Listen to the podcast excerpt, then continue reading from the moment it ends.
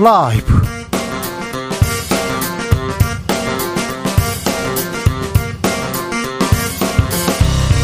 2022년 9월 8일 목요일입니다. 안녕하십니까, 주진우입니다. 추석을 앞두고 정부가 이산가족 문제 해결을 위한 회담을 북한에 공식 제안했습니다. 그동안 북한은 새 정부에 대해서 어리석음의 극치다, 윤 대통령에 대해서도 자체가 싫다, 이렇게 원색적인 비난을 이어왔는데요. 과연 북한이 이산가족 문제에 대해선 달라진 태도 보일까요? 지금은 글로벌 시대에서 전망해 보겠습니다.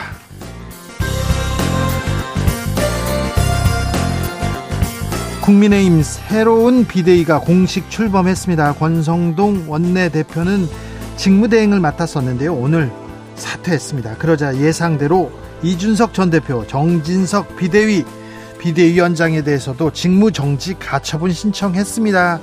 국민의힘은 혼란과 혼돈을 끝낼 수 있을까요?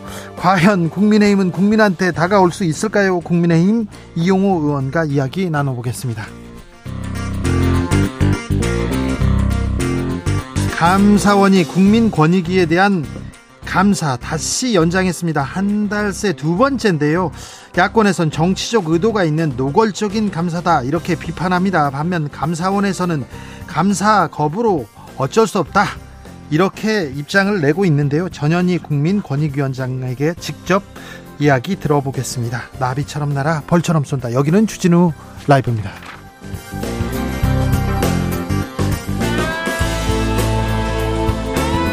오늘도 자중차에 겸손하고 진정성 있게 여러분과 함께 하겠습니다. 아, 내일부터 추석 연휴입니다. 하지만 추석 이제 시작됐습니다. 추석 귀경, 본 귀경이 아니죠, 귀성이죠. 지금 고향 가는 길 본격적으로 지금 붐비고 있습니다. 길마다, 기차역마다, 터미널마다 귀성객으로 붐비는데, 아, 귀성 행렬 어떤지, 지금 교통 상황 어떤지 먼저 듣고 오겠습니다. 교통정보센터 나가 있는 김한나 씨.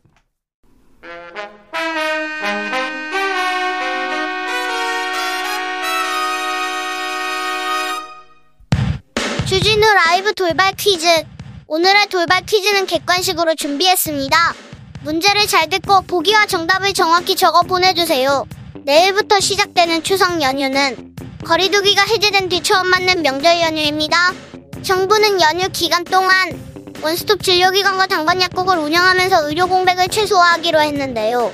고속도로 휴게소 9곳에는 임시 선별검사소가 마련돼 연휴 기간엔 이곳에서 누구나 무료로 이것 검사를 받을 수 있습니다.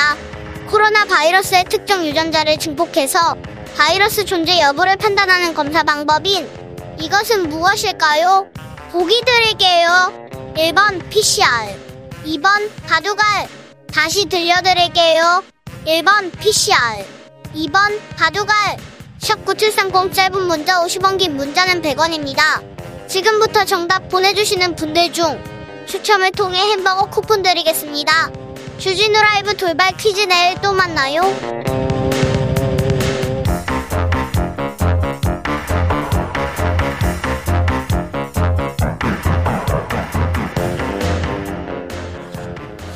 본격적인 귀성 행렬 시작됐습니다. 고속도로 막힌다는 얘기 나옵니다. 아, 추석에 고향 갑니다, 고향에서 뭐 할 겁니다, 이거 알려주십시오. 이번에 바빠서 못 가요, 그런 분도 얘기해 주시고요. 이번 추석은 뭘 하겠다, 이런 분들도 알려주시면 되겠습니다. 고향 가는 길인데 여기 막힙니다, 이런 소중한 정보도 문자 보내주시면 감사하겠습니다. 샵, 문자는 샵 9730, 짧은 문자는 50원, 긴 문자는 100원이고 콩으로 보내시면 무료입니다.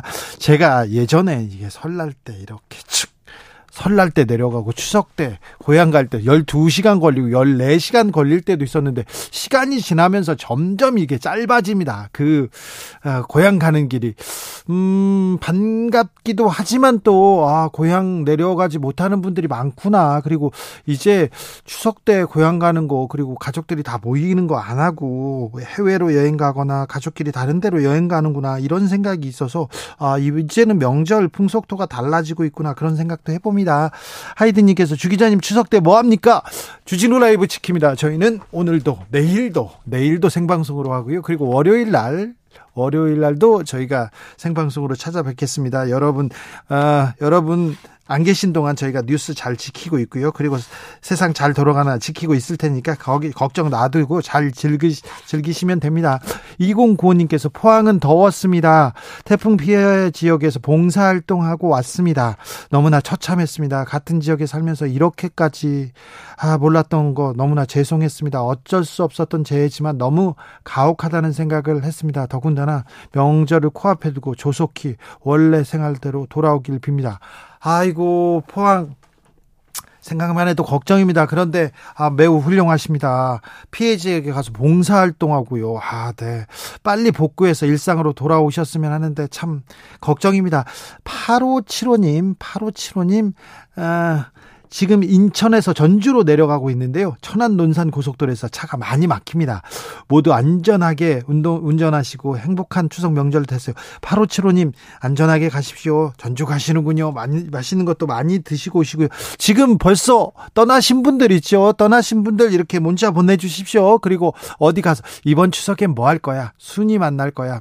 미숙이 만날까요? 그런 얘기도 좋습니다. 그리고 동창회가 있어. 아니야, 어머니 아버지하고 이번엔 행복한 시간 갖겠어. 이런 분들도 좋습니다. 그러니까 추석 얘기해 주시면 되겠습니다. 5761님께서 어머님 아버님께서요 모두 코로나 확진이라서 오지 말랍니다. 갑자기 고향이 없어진 듯 하네요. 아이고, 명절 때 부모님은 자식들 보는 게 그게 낙인데 코로나 걸리셨대요. 아이고, 어떻게 하나. 코로나가 우리 곁에 아직 와 있어요. 그러니까 코로나 조심하셔야 됩니다. 명절 때 하필이면 참 갑자기 고향이 없어진 듯. 그런 분들이 있어요. 고향 갑니다 이렇게 얘기하면 너는 갈 고향이 있어서 좋겠다. 나는 부모님이 이제 돌아가셔서 갈 데가 없어. 이렇게 얘기하시는 분들이 있는데 참. 네. 4908님께서 추석 당일만 쉬는데요. 제사 지내고 고구마 널어놓은 거 담아 와야 합니다. 이렇게 추석 당일만 쉬는데 고향에 가시는군요. 가서 이제 차례 지내고 고구마 가져온다고. 네, 알겠습니다. 고구마라. 0087님 여기는 땅콩 수확이 한창입니다. 어디입니까? 땅콩요? 땅콩 지금 수확하는 철인가요? 그렇군요. 땅콩, 햅땅콩 나오고. 햇땅콩 나오겠군요. 고구마도 지금 수확하는 철인지. 죄송합니다. 제가 저 농촌 출신인데 잘 몰랐습니다. 7600님 직장 다니는 딸이 지금 기차로 계룡으로 내려오고 있습니다. 온 식구가 달려들어 어렵게 구한 기차표입니다. 남편은 딸이 좋아하는 회사로 시장에 갔습니다. 모두 풍성한 한가위 되길 빕니다. 아이고, 딸이 오고 부모님들은 이제 딸 온다고 지금 어깨 지금 들썩거리면서 기다리고 있군요. 딸이 이렇게 회 좋아한다고요. 아빠가 사러 갔군요. 아버지가. 아이고, 나 참. 행복한 한가위 되시길 바랍니다. 2315님 태풍 피해로 고통받는 수재민들을 위로하는 마음으로 조용히 지내렵니다. 그러게요. 태풍이 흰남노가 특별히 포항 근처를 이렇게 강타하고 가가지고 아직 침수 피해 입었다는 분들, 그리고 어떻게 복구하고 있다는 분들 얘기 들으면 마음이 무겁습니다. 그러니까 그런 분들한테도 또 마음을 좀 나누어줬으면 합니다. 4651님 30년 지기 고등학교 친구의 친정집이 이번에 침수되었어요. 친구 셋이랑 도와주고 지금은 집에 돌아가는 길입니다. 내일 새벽에 시댁에서 모레 친정까지 들려서 월요일에 다시 친구 친정집에 가서 돕기로 했습니다. 시름에 빠진 어머니 얼굴 자꾸 생각나서 더 마음이 안 좋아요. 그래도 친구가 있네요. 이렇게 어려울 때 친구가 있습니다. 참. 이런 따뜻한 마음씨 가진 사람들이 있어서 그래도 빨리 복구하고, 그래도 이렇게 세상엔 좀 따뜻한 거 아닌가 생각해 봅니다. 4651님 훌륭하십니다. 존경합니다. 빨리 시름에 빠진 어머니 얼굴이 펴질 것 같습니다. 친구 얼굴을 보면은. 자, 그럼 본격적으로 주진우 라이브 시작하겠습니다.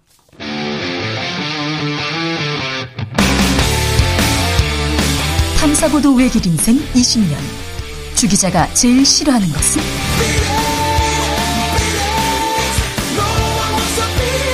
이 세상에서 비리와 부리가 사라지는 그날까지 오늘도 흔들림 없이 주진우 라이브와 함께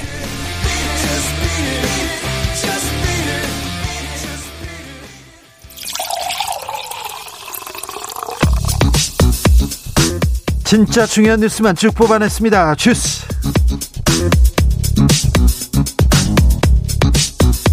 정상근 기자 어서 오세요. 네, 안녕하십니까. 권성동 원내대표는 오늘 사퇴했습니다. 네, 너무 늦었습니다. 정진석 비대위원장 정국위에서 추인됐습니다. 본격적으로 비대위 출범했습니다. 네, 국민의힘은 오늘 전국위원회를 열고 정진석 비대위원장 임명 안건을 의결했습니다. 그 결과 정진석 국회 부의장을 새 비대위원장에 임명하는 안건을 통과시켰는데요. 네. 이에 따라 지난달 26일 법원이 주호영 전 비대위원장 직무정지를 결정한 지 13일 만에 또 다른 비대위가 출범하게 됐습니다. 그런데 국회 부의장인데요. 국회의장과 부의장은 이렇게 당직을 떠나서 국회가 잘 원활하게 돌아갈 수 있도록 이렇게 역할을 하는 분인데 겸직입니다. 이 부분에 대해서 야당은 반발하고 있는데 어떻게 되는지 지켜보겠습니다.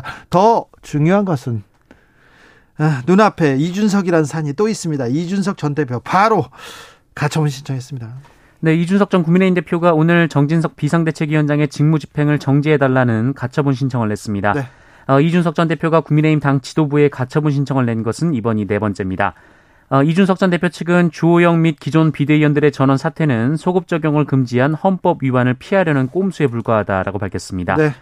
한편 이준석 전 대표는 SNS에 인간의 욕심은 끝이 없고 같은 실수를 반복한다라는 문구가 적힌 개 사진을 게재했는데요. 네. 정진석 위원장을 겨냥한 것으로 해석이 되고 있습니다. 네. 또한 윤석열 대통령이 오늘 출근길 기자들과의 문답에서 이준석 전 대표 관련 논란 등에 대한 질문을 하자 네. 이 머릿속엔 글로벌 경제 위기 외에는 없다라고 얘기를 했는데요. 네. 이에 대해 돈에 관심이 없어야 하는 사람은 돈에 미친 사람이다라는 글귀가 적힌 사진을 또 올렸습니다. 속보 알려드립니다. 검찰에서 고 김문기 그리고 백현동 관련해서 허위 발언을 했다면서 이재명 민주당 대표를 불구속 기소했습니다. 검찰이 이재명 대표 불구속 기소했습니다. 민주당에서는 오늘 검찰에 항의 방문하고 항의 방문했어요. 네, 더불어민주당 의원 10여 명이 오늘 이재명 대표 등에 대한 대표 등에 대해 수사 중인 검찰을 항의 방문했었습니다. 네. 이들은 서울중앙지검이 정기국회 개원 당일 이재명 대표를 소환 통보했다라면서 네. 반면 윤석열 대통령과 김건희 여사 사건은 줄줄이 불기소, 불송치되고 있다라고 비판했습니다. 이재명 대표는 기소됐습니다. 어제 이재명 대표의 측근으로 불렸던 이화영 전 의원에 대한 검찰의 압수수색도 있었습니다. 네, 쌍방울 그룹 비리 의혹을 수사 중인 검찰이 이재명 대표의 측근으로 알려진 이화영 킨텍스 대표이사의 뇌물수수 의혹을 수사하기 위해 어제 경기도청을 압수수색했습니다. 경기도청은 그제도 이재명 대표의 대장동 개발 특혜 의혹 관련 허위사실 공표 혐의 수사와 관련해서 압수수색을 받은 바가 있습니다. 네. 검찰은 이화영 대표가 경기도 평화부지사로 재직하던 지난 2019년 1월부터 지난해 9월까지 쌍방울그룹 법인카드로 2년여간 매달 수백만 원씩 1억여 원을 사용했다라고 보고 있습니다. 이화영 대표는 경기도 평화부지사로 발탁되기 전까지 쌍방울그룹의 사회이사를 지낸 바 있습니다. 검찰이 쌍방울 주변을 이렇게 샅샅이 털고 있다, 이렇게 수사하고 있다고 지금 계속 뉴스가 나오는데 쌍방울 주변에 이렇게 폭력 조직 연관성도 있었고요. 그다음에 쌍방울 변호사가 어떻게 활동했는지 그리고 쌍방울의 사회이사가 검사 출신들이 많습니다. 근데 그 부분들은 어떤 역할을 했는지 그리고 또 영장이나 수사 관계된 내용을 그 쌍방울 쪽에 검찰에서 빼돌려가지고 구속되기도 했었죠. 여러 얘기가 나오는데 이 수사는 어떻게 전개되는지 좀 지켜보겠습니다. 제가 취재를 열심히 해가지고 잘 알려드릴게요. 취재가 많이 돼 있는데 추석 후에 저희가 자세한 시간 갖겠습니다. 근데 비만 오면 지하주차장 수해 침수 굉장히 큰 문제인 것 같습니다. 이거 정비해야 될 것 같은데요. 네, 이 포항 아파트 참사 현장에 이 차수막이 설치돼 있지 않았던 걸로 드러나서 좀 논란이 된 바 있었는데요. 네. 정부 여당은 오늘 이 당정 협의회를 열고 아파트 지하 주차장 차수벽 설치 등을 골자로 한 법제도 정비에 나서겠다라고 밝혔습니다. 성일종 국민의힘 정책위 의장은 이 기존 아파트에는 지방정부 그리고 국토부 행안부가 대책을 세워야 해서 대책 마련을 요청했고 신규 아파트는 차수벽 설치를 비롯한 여러 가지 제도적 정비를 당에서 서두르겠다라고 밝혔습니다. 비가 오고 태풍이 오면 이렇게 침수 피해 이렇게 속수무책 당하고만 있을 수는 없습니다. 그래서 법 정비 나서야 될 것 같습니다. 통일부에서 오늘 북한에 이산가족 회담을 제안했습니다. 네, 권영세 통일부 장관은 오늘 이산가족 문제의 근본적인 해법을 찾자면서 남북 당국 간 회담을 전격 제안했습니다. 네. 권영세 장관은 이산가족이라는 단어 자체가 사라지기 전에 문제를 해결해야 한다라면서 이 과거와 같은 소수 인원의 일회성 상봉으로는 부족하다라고 했고요. 당장 가능한 모든 방법을 활용하여 신속하고도 근본적인 대책을 마련해야 한다라고 밝혔습니다. 윤석열 대통령 해리스 미국 부통령을 만난다고요? 네, 윤석열 대통령이 오는 29일 방한하는 이 카멜라 해리스 미국 부통령을 접견할 예정이라고 대통령실이 밝혔습니다. 네. 대통령실은 해리스 부통령과 한미관계 강화 방안을 비롯해 북한 문제, 경제 안보, 주요 지역 국제 현안 등 이 상호 의견을 교환할 예정이라고 밝혔는데요. 가장 핵심적인 내용은 한국산 전기차 차별 문제가 될 것으로 보입니다. 공수처가 이영진 헌법재판관 접대 의혹 관련해서 압수수색 나섰습니다. 네, 고위공직자범죄수사처가 어제 이영진 헌법재판관의 골프 접대 의혹을 제보한 사업가 등의 사무실을 압수수색했습니다. 이영진 재판관에게 골프 접대를 했다고 주장한 사업가 A씨, 그리고 A씨의 사건을 수임한 B 변호사 사무실이 대상이었습니다. 네, 고위공직자범죄수사처 공수처가 국민의 열망을 품고 이렇게 출범을 했는데 헌법재판관 그리고 검사 그리고 권력자들 감사원에서 지금 굉장히 좀 도를 넘는 거 아니냐 이렇게 비판을 받기도 합니다. 이런 부분에 대해서도 공수처가 조금 역할을 좀 더 해주셨으면 하는 생각 해봅니다. 코로나 상황 어떻습니까? 네, 오늘 코로나19 신규 확진자 수는 72,646명이었습니다. 어제에 비해 12,000여 명 정도 줄었고요. 일주일 전과 비교하면 9,000여 명 정도 줄었습니다. 위중증 환자 수는 493명으로 16일 만에 400명대로 내려왔고요. 사망자는 64명으로 어제보다는 늘었습니다. 주스 정상근 기자 함께했습니다. 감사합니다. 고맙습니다. 내일도 오시죠? 네, 그렇습니다. 네, 내일도 뵙겠습니다. 네, 감사합니다. 감사원이 국민권익위에 대한 감사를 연장했습니다. 한 달새 두 번 다시 더 연장한 것 같은데요. 사퇴 압박, 불법 감사라는 주장과 함께 이거 묵과할 수 없는 제보를 받아서 재연장 필요하다는 입장 맞서고 있습니다. 자세한 상황 좀 들어보겠습니다. 전현희 국민권익위원장 안녕하세요. 안녕하세요. 네, 감사원에서 또 감사를 두 번이나 연장했습니까? 네, 그렇습니다. 어떤 내용으로 이렇게 연장했습니까? 어제 언론을 통해서 네. 그 내용을 알았는데요. 일단 언론으로는 아직 그 조사가 미진하다. 네. 예, 그래서 이 관련된 조사가 필요해서 연장을 한다 이런 사유라고 하는데요. 네. 지금 오늘 이제 나온 사유는 청탁금지법 위반 네. 사유에 대해서 조사가 미비해서 그 조사를 하겠다. 네. 그리고 또 직원에 대해서 여러 가지 문제가 있어서 그게 대해서 조사하겠다. 이런 이제 발표를 했습니다. 근데, 둘 다 좀 문제가 있는 것 같습니다. 일단 네. 청탁금지법 관련해서는. 기자와 밥 먹었는데 좀 액수가 높다. 이렇게 이거죠? 네, 맞습니다. 근데 그 사유는 일단 청탁금지법 위반으로 볼 수 없는 그런 사유고요. 그리고 또 거기에 관련해서 위원장 개입을 이제 감사원이 하고 있었는데, 우리 내부 자료와 증거에 의해서 위원장의 개입이 없었다는 사실, 그리고 위법이 없었다는 사실을 이미 감사원이 다 확인을 했습니다. 그리고 문제가 됐던 그 직원에 대해서도 그 사유에 대해서 이미 조사를 다 마쳤고요. 확인서까지 작성을 했고, 그래서 청탁금지법 위반에 관한 내용은 이미 감사가 완료됐는데, 그것 때문에 기간을 연장했다는 것은 감사원이 사실에 맞지 않는 그런 얘기를 하는 걸로 보이고요. 직원에 대해서 여러 가지 복무와 관련된 그런 이제 자료 때문에 조사를 한다라는 것은 이미 이 감사가 권익위원장에 대한 표적 감사로서 권익위원장을 비사실을 캐는 감사라고 이미 공표를 했고 그걸로 감사를 시작을 했는데 네. 위원장에 대해서 불법적인 위법 사유가 나오지 않다 보니까 네. 직원에 대한 개인적인 사유에 대한 불법 별건 감사로 사실상 물타기를 하고 있다 네. 이런 생각이 듭니다. 그래서 그 부분도 분명히 직권남용을 구성하기 때문에 네. 감사원의 이번에 감사연장이유는 법적인 근거가 없고 부당한 그런 사유다 이렇게 생각을 합니다. 처음에 감사원에서 감사에 나서면서 위원장님 근태 얘기 출퇴근 가지고 지금 문제를 삼았는데 그 부분 그 문제는 좀 그 문제는 또 그 더 이상 나오진 않네요. 네, 맨 처음에 최초에 위원장의 근태에 관한 그런 이제 제보로 감사를 시작한다라고 예. 감사원이 발표를 했고요. 예. 그리고 그 사이로 이제 한참 조사를 하다가 권익위에 또 이제 위원장, 부위원장에 관한 천반적인 신상털기 감사로 진행이 됐고 네.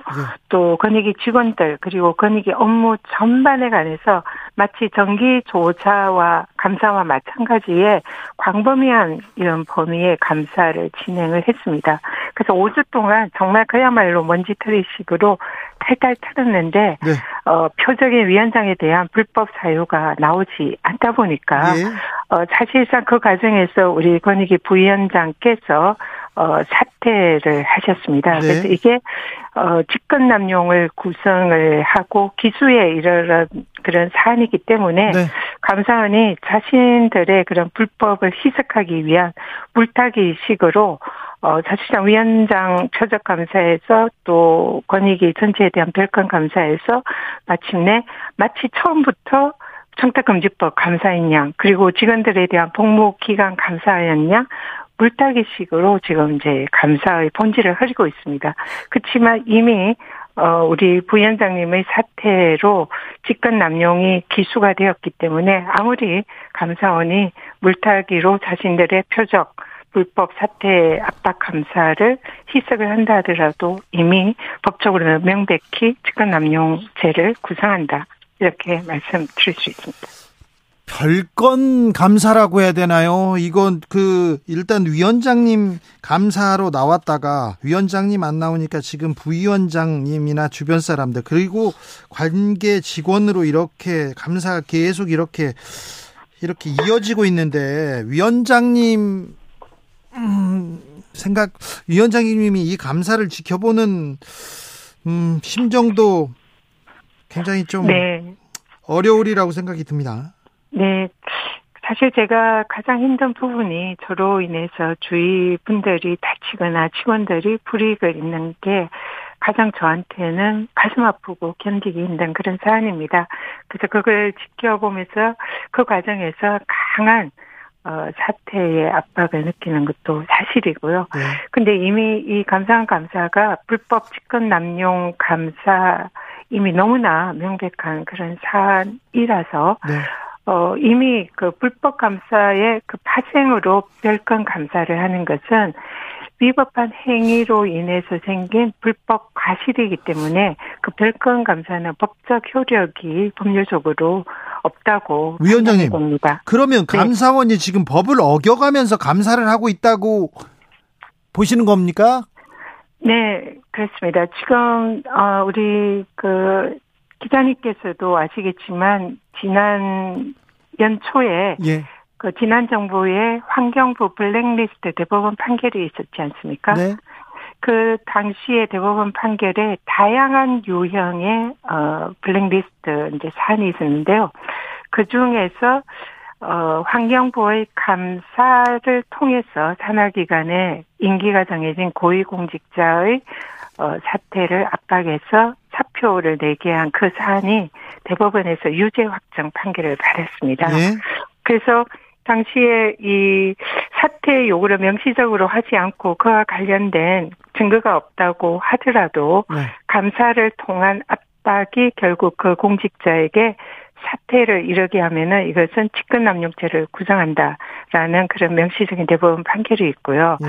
이번 권익위 감사가 그 환경부 블랙리스트 판결에 나오는 감사를 통한 사퇴 압박으로 사표를 받은 사례랑 사실상 똑같습니다. 우리 권익위 부위원장께서 네. 그런 과정을 통해서 사표를 내셨거든요. 네. 그래서 이거는 대법원 판결에 의하면 명백히 이번 감사원 감사가 직권남용죄를 구성을 하기 때문에 이거는 명백히 불법 감사다 이렇게 생각을 합니다. 감사원에서 이번에 감사가 연장된 거는 주요 관련자가 병가 내고 연가 내고 휴가 써가지고 10일 이상 감사를 지연시켰다. 어쩔 수 없이 마무리 못했기 때문에 연장한다 이렇게 얘기하던데요.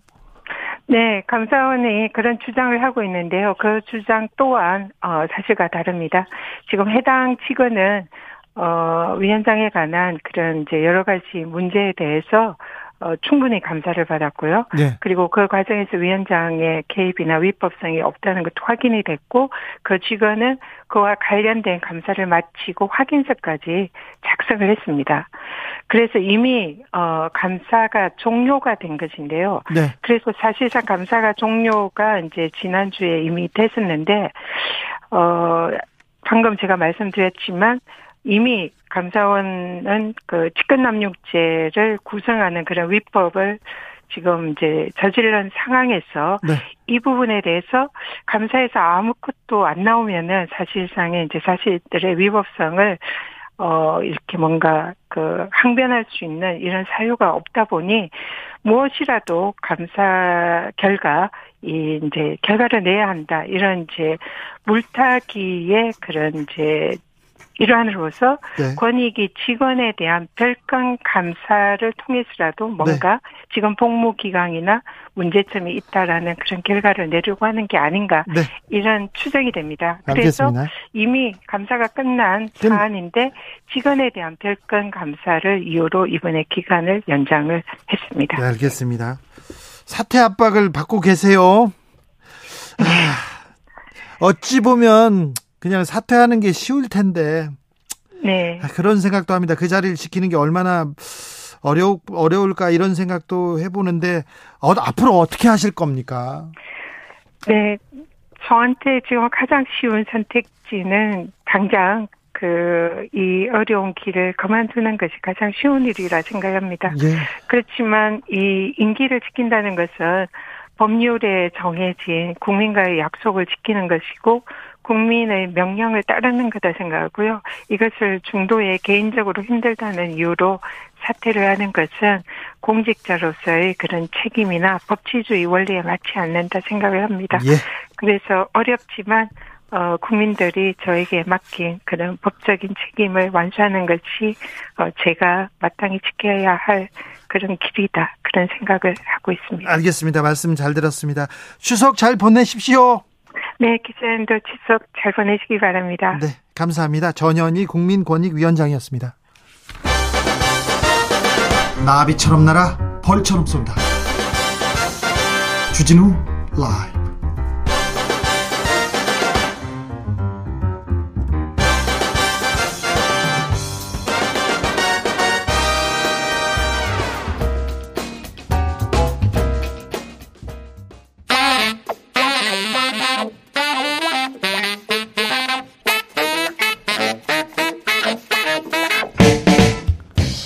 세계는 넓고 이슈는 많다. 우리의 시야를 국제적으로 넓혀보겠습니다. 국내 뉴스, 국제 이슈 다 덤벼라. 지금은 글로벌 시대. 국제적 토크의 세계로 들어가 봅니다. 군사 외교 안보 전문가 김종대 전 의원 어서 오세요. 안녕하십니까. 세계적인 평론 스케일 이승원 평론가 어서 오세요. 네, 안녕하세요. 이승원입니다. 네. 추석입니다. 추석을 앞두고 이산가족 문제 해결하자 권영세 통일부 장관이 북한에 공식 제의했습니다. 네, 아니 저는 훌륭한 제안이라고 봅니다. 이산가족 문제 또 명절을 앞두고 명절 때는 만나야 되는데요. 얼마나 절박하겠습니까? 네. 그런 면에서 이제 생존해 계신 분도 4만 명 조금 더 되는데 이제 이분들한테는 더 이상 기회가 없어요. 그래서 그걸 대변한다는 차원에서는 전 좋게 보고 있는데 단 이산가족 문제는 굉장히 북한이 소극적입니다. 그래요? 예, 아시다시피 항상 이건 남측의 요구였지 북쪽은 안 하려는 아젠다였는데 왜 그러냐 하면은 북쪽에선 이산가족이 차별의 대상이거든요. 아, 가족이 남조선에 있다 이런 자체가 네. 북한에서는 또 저 사상적인 어떤 의심이나 비판의 대상이 되기 때문에 항상 북한에서는 당국도 그렇고 의외로 이산가족에 대한 요구가 거의 안 나옵니다. 아 이거 인도적인 문제인데 그리고 형제인데 예. 핏줄인데 이거부터 풀어야죠. 그러니까 이념이 핏줄을 앞서니 피는 물보다 진했는데 이념이 더 진해버리니. 예. 이게 이제 분단의 비극인데 그런 면에서 이산가족 문제를 별도로 제안했다는 것은 사실상 북한이 응할 가능성은 아예 없다고 봐야 돼요. 사실은 또 이런 부분이 담대한 구상에 대한 북한 측의 아주 부정적인 반응이 나온 상태에서 이런 것들이 사실 이산가족들한테 위로는 되지만 문제는 실현 가능해야 되고 더군다나 이번 제안은 이렇게 100명씩 이렇게 소규모로 만나는 게 아니라 아예 근원적인 대책을 세워서 대규모로 만나자는 제안이거든요. 시간이 필요하고 또 갈 길이 머네요. 그러니까 이런 부분 금강산에서 지금 면에서도 마비돼 있고 화상면에도 지금 안 되고 그거 다 검토하다 안 된 거 아닙니까? 그런 점에서는 참 만시지탄이다 이런 생각이 드네요. 저는 이산가족 문제 당연히 제안을 할 수 있고 네. 만나야 되고 지금 이제 주로 70대, 80대, 90대 이런 분들이 이제 계신 거잖아요. 그래서 기회가 정말 없는데 두 가지죠. 비용, 비교. 이건데 일단은 말씀하신 것처럼 북측에서는 이게 비용이 우리는 이제 뭐 교통이나 뭐나 이런 게 그냥 만나고자 하면 언제든지 만날 수 있지만 북한은 여러 가지 교통부터 해가지고 도로도 깔고 또 그렇죠. 건물도 지어야 되고 장소도 만들어야 돼요. 네, 그래서 정세현 전 통일부 장관님 이제 늘 나와서 말씀을 하시면 일단 비용이 많이 들기 때문에 우리가 생각하는 것처럼 북한에서 그렇게 쉽게 생각하지 못한다는 거예요. 아주 맞아요. 물리적으로. 예. 네. 또 하나는 비교가 되죠. 항상 이제 남한은 지금은 이제 더 이상 그렇게 믿는 사람이 얼마나 있을까 모르겠지만 남한은 어떻게 살고 뭐 이런 생활 양식 뭐 이런 게 있었는데 사실은 이제 만났을 때 이게 비교되는 거는 그동안 여러 차례 있었던 이산가족 상봉 중간에도 이제 확인이 됐던 그런 부분이고요. 이걸 다 차치하고 저는 솔직히 이 권영세 장관이 이산가족 문제 해결을 위해서 뭐 제안하겠다고 했는데 뉴스 보자마자 정말 뜬금없다는 생각을 했어요. 왜냐면 안 될 걸 알면서도 하는 거잖아요. 그리고 그게 지금 어떤 식이냐? 대통령이 담대한 구상이라고 이 북한 측에서 절대 받을 수 없는 그런 제안을 해놓은 다음에 이산가족을 하자고 하니 소위 진정성이 있는 건가라는 생각이 들고 오히려 전 이산가족 입장에서는 이 상황을 어떻게 바라보고 계실까 오히려 걱정스러운 좀 또 다른 희망 고문이 될 수 있어요. 그러니까 이게 신중해야 얘기입니다. 되는 대목이에요. 지금 문제는 이제 마지막 신라처럼 희미한 희망이 남아 있을 때 이런 부분들이 북한에 의해서 냉대되거나 즉시 거부됐을 때는 그 절망감은 더 큰 거거든요. 더 상처받죠. 그러니까 네네. 이게 우려되는 상황이라는 거죠. 물밑으로 좀 접촉을 하거나 물밑으로 조금 어느 정도 가시적 성과를 만들어 놓고 던져야 하는데 그랬으면 좋겠다 그런 생각을 좀 해봅니다. 미국 얘기로 넘어가 볼까요? 네. 미국에서 인플레이션 감축법, 한국산 전기차 어떻게 되느냐, 보조금 받을 수 있느냐, 없느냐 계속 걱정이 앞섭니다. 지금 이제 쭉 흐름을 보시면 지난 16일에 바이든 대통령이 서명하고 이제 공포를 한 상황이죠. 그래서 예? 이제 인플레이션 감축법으로 인해서 우리나라 이제 자동차 뭐 배터리 부분에서 굉장한 피해가 이제 예상되는 것이고요. 네. 그래서 지난 현지 시간 8월 31일부터 9월 1일까지 하와이에서 한미일 안보수장이 만납니다. 김성환 우리 실장과 이제 백악관의 설리번 외교안보 국가안보보좌관 이렇게 네. 등등해서 한미일이 만났는데 이 자리에서도 북핵 문제나 뭐 지역 문제뿐만 아니라 이 인플레이션 감축 법안에 대해서 얘기를 했어요. 그만큼 중요한 사안이라는 거죠. 예. 그런데 당시 그 김성환 실장의 카운터파트였던 설리번 국가안보보좌관이 이런 얘기를 합니다.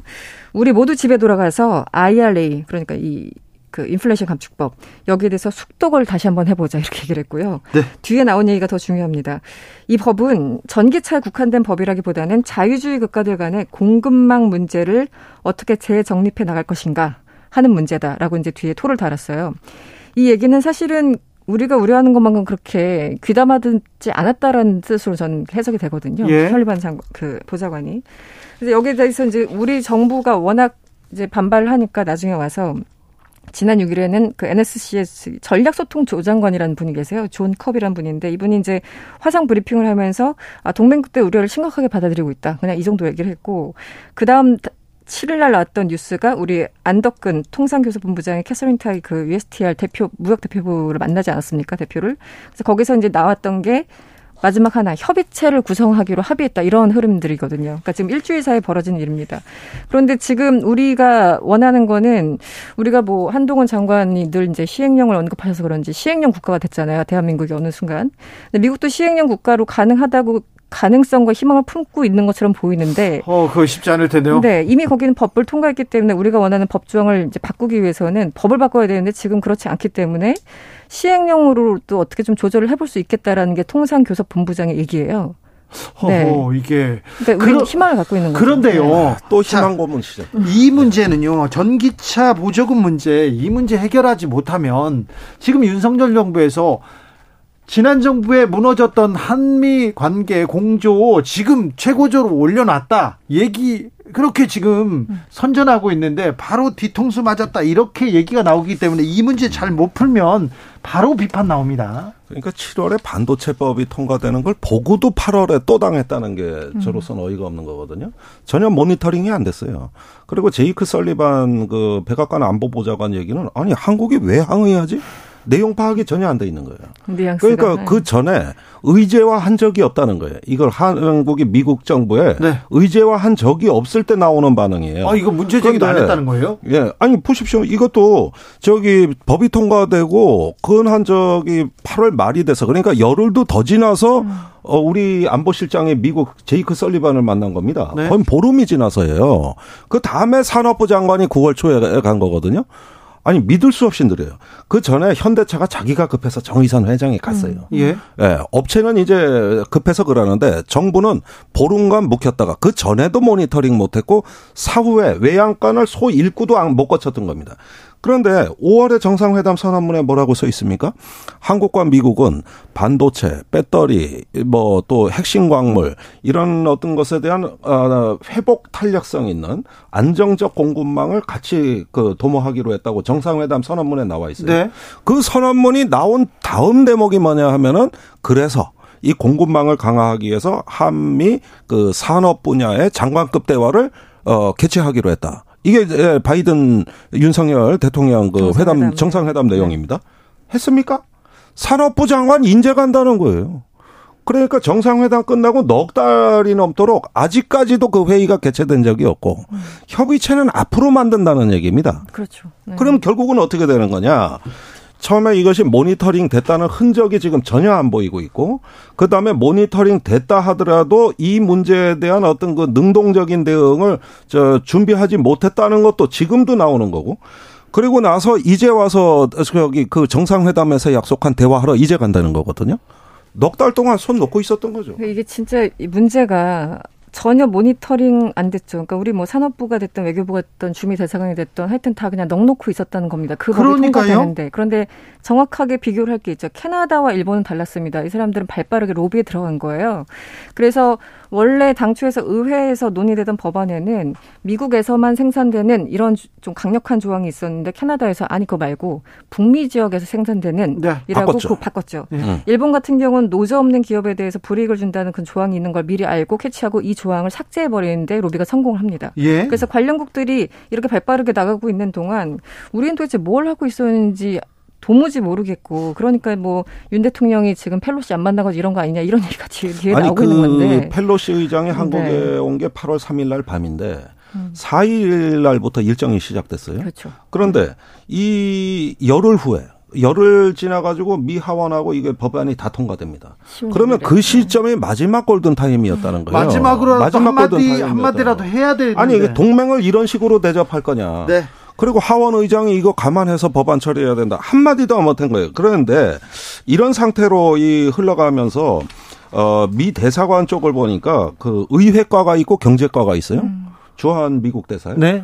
이런 거 하라고 조직 인력이 다 돼 있습니다. 그래가지고 1년 내 모니터링 하는 거고, 미 의회도 자주 들어가거든요. 네. 그러면은 이런 보고가 그 미국에서 한국 본국으로 안 왔을 리가 없고, 그 다음에 그걸 갖다가 보고가 안 됐을 리도 없는 거예요.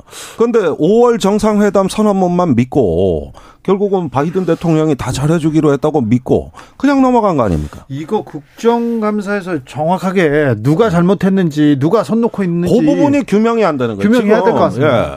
보고를 받았냐, 그 다음에 어떻게 처리했냐, 이 부분이 나와야 되는데 지금 정부 당국자들은 아무 말도 안 해요. 그냥 미국 가서 얘기하겠다는 건데 그런데 지금 미국 가서 그럼 해결이 된다느냐 전부 비관적이에요. 그건 아니, 정부에서 말하는 법이 만들어졌잖아요. 네. 거기에서 무슨 한동훈 법무장관이 미국 가가지고 시행령으로 이렇게 하겠다 이게 되지 않습니다. 거기는 이거는 저기 중간 선거용이라 그랬기 때문에 중간 선거 때까지는 협의 자체가 안 됩니다. 그러니까 그 이후에나 협의 가능하다는 게 산자부 통상교섭본부 입장이에요. 북미에서 조립한 전기차 이렇게 돼 있어요. 법조항에는. 그런데 지금 우리 정부에서는 이것을 조금 바꿔서 뭐 시행 규칙 좀 바꿔서 FTA 맺은 국가로 조금 수정하면 좋겠어라는. 조금이 아니라 이거 엄청난 거예요. 네. 근데 이 자체가 입법 사항이니까 지금 말씀하신 것처럼 다시 의회로 가지 않으면 힘들고. 지금 바이든 대통령이 16일 날 이 인플레 감축법 사인한 다음에 너무너무 신났어요. 네. 그래가지고 가는 지금 중간선거 앞두고 스피치 할 때마다 한국을 비롯해서, 한국을 또 콕 집어서 얘기를 합니다. 한국을 비롯해서 일본 등 많은 국가들이 미국으로 다시 돌아오고 있다. 여기 있는 노동력과 뭐 여러 가지 자본 환경에 대해서 긍정적으로 평가하고 있고, 그래서 1,000억 달러의 미국 투자가 늘어났다. 이렇게 얘기를 하고 있어요. 그런데 이런 상황에서 우리가 뭔가 바꾸기로 한다면 그들 입장에서는 아, 나 지금 잘 나가고 있는데 네. 바꿀 수 없다라는 입장이겠죠. 아니 네. 미국에 우리 기업들이 엄청난 투자를 한다면서요. 조 바이든 대통령 한국 왔을 때 현대차 정의선 회장 불러다가 얘기했잖아요. 그리고는 실망시키지 않겠다. 네, 계속 얘기해놓고 이제서야 뒤통수를 팡 때리는 것 같은데. 아, 이거 외교 참사입니다. 외교 참사. 예, 2016년에 중국이 한국 규제했던 것보다 더 심해요. 사드 때문에 있었던 파동보다 더 심해요. 이거 물어봐야 되겠습니다. 주한미군 군장비 사드 기지 반입됐습니다. 아이고, 한중관계 다시 얼어붙는 거 아닌가 걱정됩니다. 그러니까 원래 윤석열 정부는 사드 운영을 정상화한다는 공약을 내걸었는데 지금 그 사드 기지가 8월 말까지 원래 정상화된다 그랬어요. 그런데 이 마찰이 있는 바람에 조금 문제가 생긴 것 같습니다만은 이때 대통령실이 새로운 메시지를 낸 겁니다. 7월에. 네. 한중 30주년 그걸 앞두고 예. 이거는 사드 운용의 정상화가 아니라 사드 기지의 정상화다. 네.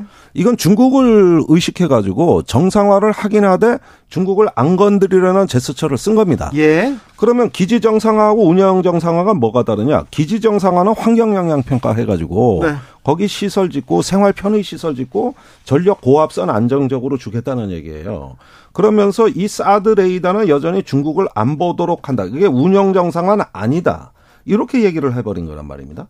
역시 회색지대로 들어간 거죠. 그렇게 보면은 중국은 이 부분에서 사드 3불 1한이라고 그랬는데 1한이 뭐냐 하면은 그 레이더가 중국을 감시하지 못하도록 해달라는 거거든요. 그걸 한국 정부가 선서했다는 거예요. 그러니까 그 부분을 문제 삼으니까 그 운용 정상은 아니다. 이렇게 해가지고 이게 회색지대로 들어갔는데 단지 뭐가 달라지느냐. 이렇게 해서 기지 정상화가 되면은 임시 배치된 사드가 상설 배치로 바뀌는 겁니다. 네, 지금까지는 그렇죠. 임시 배치였다고요. 네. 그러나 이제는 영구적으로 가는 거예요.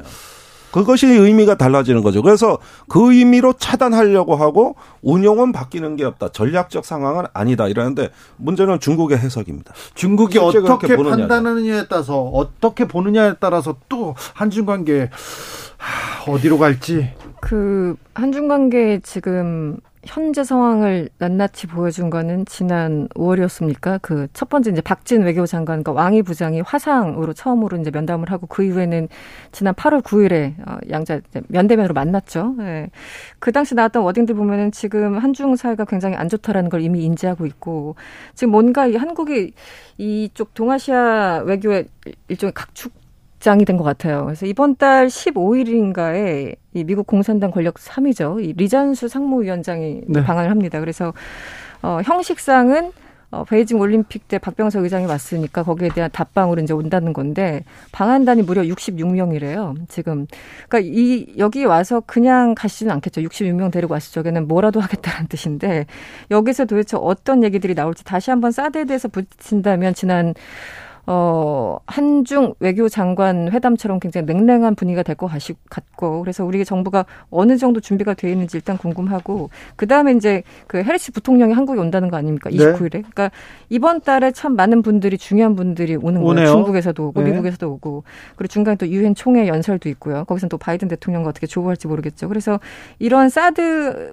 뿐만 아니라 공급망 문제, T4 동맹 등등 해서 정부가 정확한 답변이 준비되어 있는지가 저는 개인적으로 굉장히 걱정스럽습니다. 9월이 한국 외교에 굉장히 중요한 시기가 될 것 같습니다. 좀 제발 잘 해주시기를 좀 부탁드리겠습니다. 이근우님께서 꿋꿋하고 시원하신 두 분 반갑습니다. 얘기합니다. 그런데요, 이거 물어보고 싶었습니다. 이승원 평론가한테. 네? 네. 영국에서 새 총리로 리즈 트러스 외무장관이 선출됐습니다. 75년생입니다. 네. 여성입니다. 이 의미 어떻게 봐야 됩니까? 일단 대처와 테리사 메이 이어서 세 번째 여성 네. 총리고요. 그리고 40대로는 처음이라고 합니다. 예. 그리고 이번에 첫 일성이 경제, 에너지, 보건 이 세 가지가 우선 과제였어요. 그래서 이제 경제 문제와 에너지 문제, 보건 문제 다 중요한데 지금 영국 경제가 굉장히 안 좋거든요. 예. 예를 들어 이제 인플레이션 같은 경우도 10%. 지난 물가 엄청 오르고요. 네, 10% 이상이고 지금 에너지 가격 이런 거 워낙 그 우크라 전쟁 이후에도 너무나 오르고 있고 그래서 경제 전체가 굉장히 안 좋아지고 있어요. 그래서 그런데 네. 그냥 일성으로 감세하겠다, 감세해서 경제 재건하겠다 이렇게 얘기하는데 이게.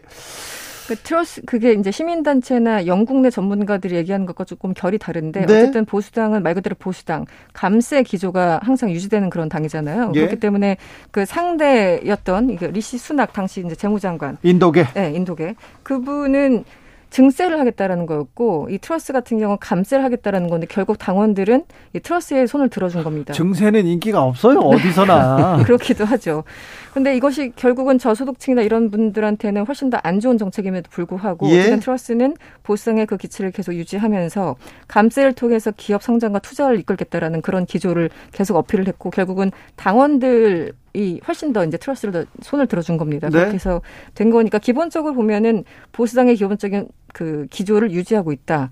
두 번째는 전직 그 존슨 총리와 끝까지 의리를 지켰다. 뭐 이런 것도 있고, 또 새로운 또 활력 같은 것도 필요했겠죠. 여성이고 또 젊고 이런 것들의 어떤 이미지 개선도 또 필요했을 테고. 그래서 결국은 40대 첫 여성 총리가 나온 것이 아닌가 싶고요.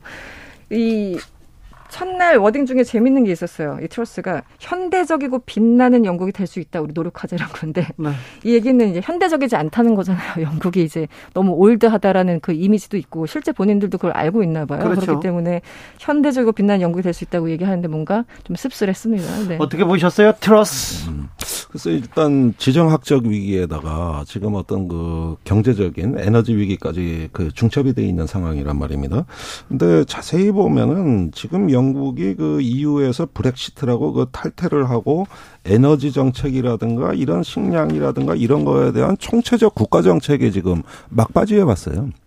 사실 에너지 정책은 천수답입니다. 멀쩡하던 가스 저장 시설 다 없애버렸어요. 네. 그러는데 가스 저장 시설이 이제 절실하게 필요해진 거예요.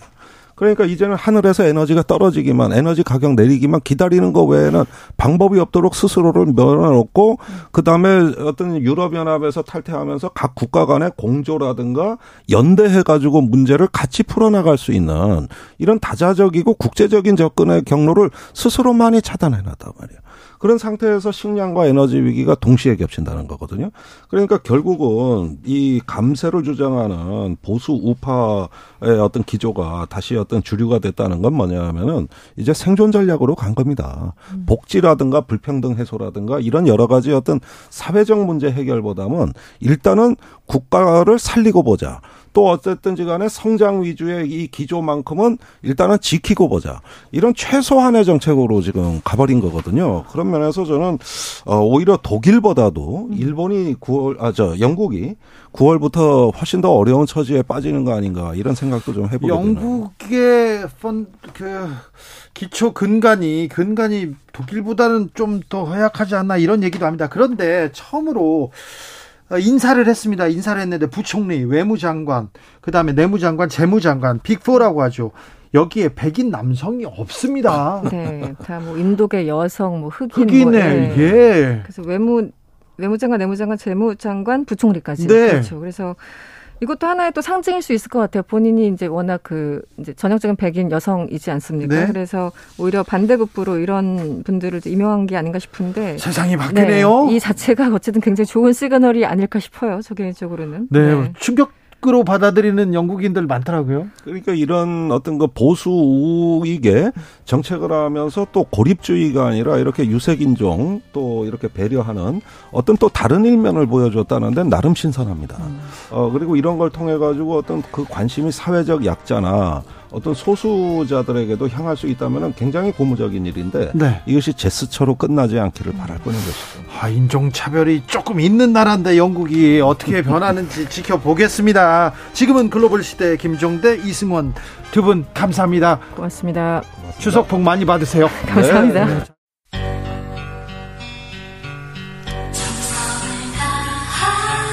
정성을 다하는 국민의 방송 KBS 주진우 라이브 그냥 그렇다고요.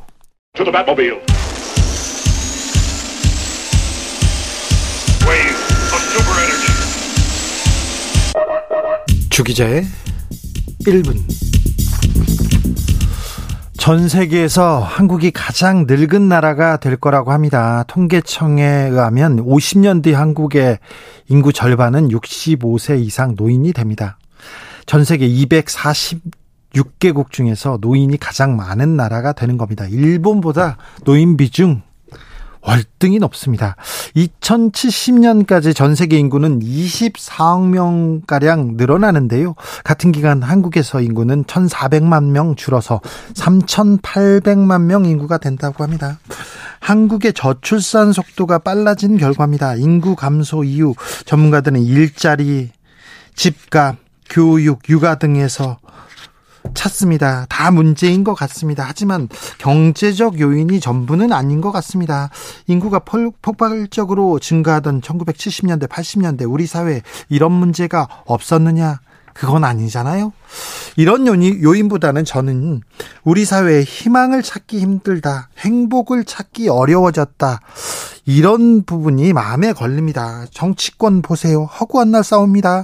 서로를 원수로 여기고요, 이기려고만 합니다. 아니요, 죽이려고 합니다. 같은 당에서도 마찬가지입니다. 더 심합니다. 오히려 시기와 혐오의 도가니입니다. 경제로 눈을 돌려볼까요? 누구는 얼마 벌었네, 누구 건물 얼마 올랐네, 어느 회사는 얼마 주네, 열심히 일만 해서는 집을 못 사네, 다 잘 사는데 나 혼자 못 사네. 돈. 불안과 절망의 용광로입니다. 정글 같은 세상입니다. 정글 같은 세상에 누가 아이를 내놓고 싶겠습니까? 부모님들은 전쟁과 배고픔을 이기면서 우리 세대에게 좀 더 나은 세상을 물려주셨어요. 그런데 우리는 미래 세대에게 어떤 세상을 물려줬는지 생각해 보게 됩니다. 기성세대로 미안함 마음 큽니다. 추석입니다. 추석 때 결혼 왜 안 하냐고 묻지 마십시오. 고모가 책임져 줄 거 아니지 않습니까? 공부 잘하냐고 묻지 마세요. 삼촌은 잘했습니까? 너 잘되라고 하는 소리다 얘기하지 마시고요, 작은 아버지가 잘 돼서 용돈이나 좀 더 주시면 됩니다. 국가 소멸로 가고 있는데, 그런 경고가 잇따르는데 대책이 나오지 않습니다. 이런 상황에서도 언론은 딴소리만 합니다. 출산율 꼴찌, 이재용 워킹맘이 애국자, 기업들이 나섰다고요? 그래서 뭐가 달라졌습니까? 정부는 뒷짐만 지고 있습니다. 그래도 6월 말에 윤석열 정부에서 인구 위기 대응 태스크포스 출범했습니다. 그리고 깜깜무소식입니다. 대책이 없어요. 얼마 전에 대책 나왔습니다. 대책은 아닙니다. 노인 는다니까 노인 기준 연령을 높여서 노인을 줄이겠다고 합니다. 이제 60대 노인 아니야 이렇게 하면 이게 해법입니까? 아이고, 머리가 아픕니다. 주 기자 1분이었습니다.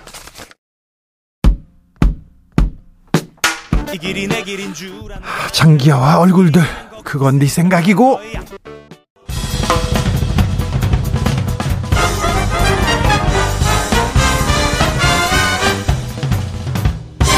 훅 인터뷰. 모두를 위한, 모두를 향한, 모두의 궁금증 훅 인터뷰. 정진석 새 비대위원장 임명, 권성동 원내대표는 사퇴. 우여곡절 끝에 새 비대위 출범합니다. 출범하자마자 이준석 전 대표 가처분 신청했습니다. 국민의힘 새 비대위도 좀 앞날이 험난해 보이는데 잘 될까요? 물어보겠습니다. 국민의힘 이용호 의원 나와 계십니다. 안녕하세요. 네, 안녕하세요. 네, 의원님. 네. 네, 국민의힘에서 새 비대위원장 이렇게 추인됐습니다. 네. 박수 안 친 사람도 있었습니까? 거의 박수를 쳤습니다. 쳤습니다. 아니, 그런데 요즘도 박수 쳐가지고 이렇게 뽑고 그렇습니까? 추임받는 자리이기 때문에요. 네. 처음부터 이제 많은 의원들의 의견을 듣고, 예, 또 절차를 밟아서 추인하는 의총장이었기 때문에, 네, 몇몇 분들은 다른 생각을 갖고 계셨지만, 네, 또 투표를 한다고 해도, 네, 절대 다수가 추인에 찬성하는 그런 입장이었습니다. 몇몇 의원들은 좀 반대 입장도 이렇게 손들고 표명하고 그랬다면서요? 네, 뭐 한두 분 계셨는데 네. 정당이라는 게 언제든지 뭐 그런 것이 네. 있지 않습니까? 그렇죠. 네. 아무튼 거의 대부분의 의견으로 지금 정진석 국회부회장 새 비대위원장 추인됐습니다.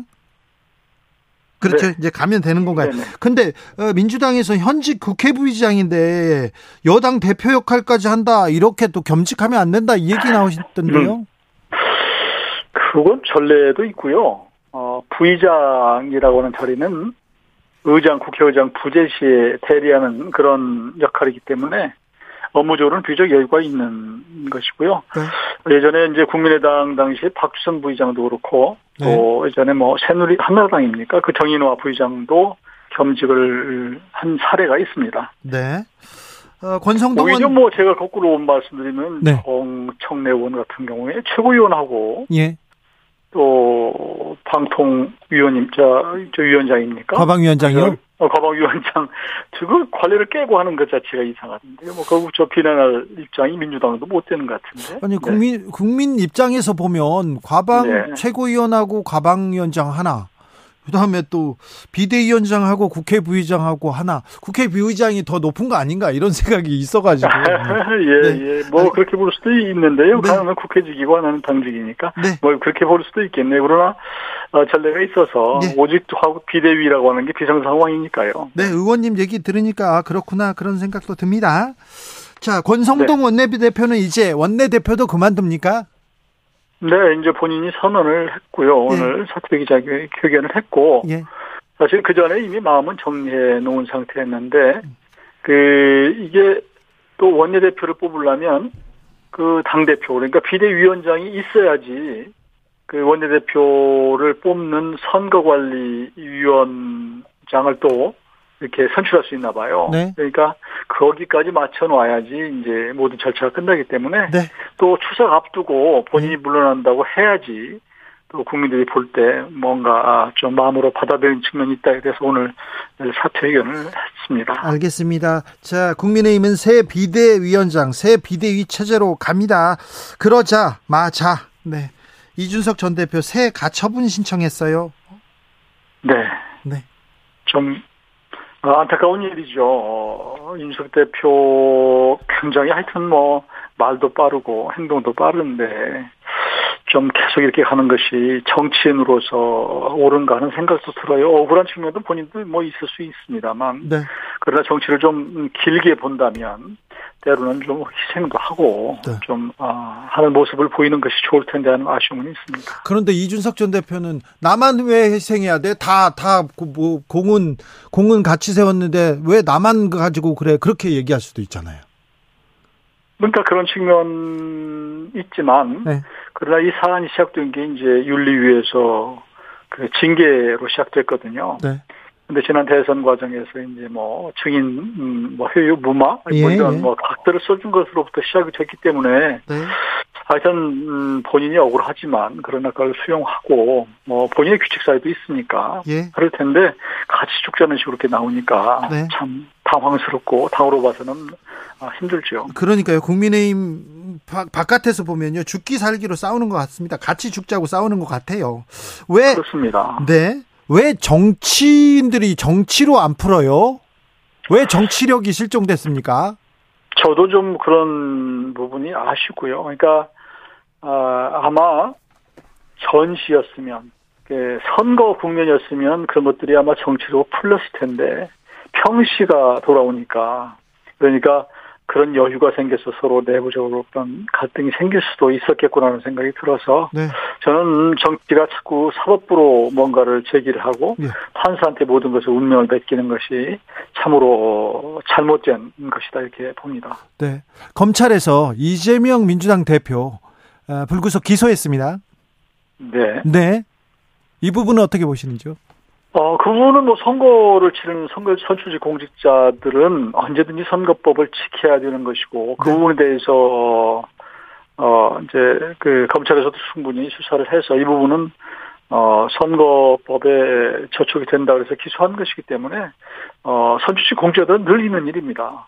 방향이 있는 일이어서 그 부분을 꼭 정치적으로 이렇게 짚을 이유는 없다 이렇게 생각합니다. 네. 이준석 대표 얘기 조금 물어보겠습니다. 이준석 전 대표가 당하고 화해할 가능성은 없습니까? 이렇게 계속 싸우기만 할 겁니까? 이렇게 물어보고 싶어요. 이준석 대표가 좀 너무 가까이 하기엔 너무 먼 당신이 된, 좀 너무 멀리 가버린 상황이 된 것 같고요. 이제는요? 네. 많이 감정이 지금 불편한, 불신이 많이 쌓여있는 상태고, 벌써 말로써 서로 많이 상처를 준 상태이기 때문에, 네.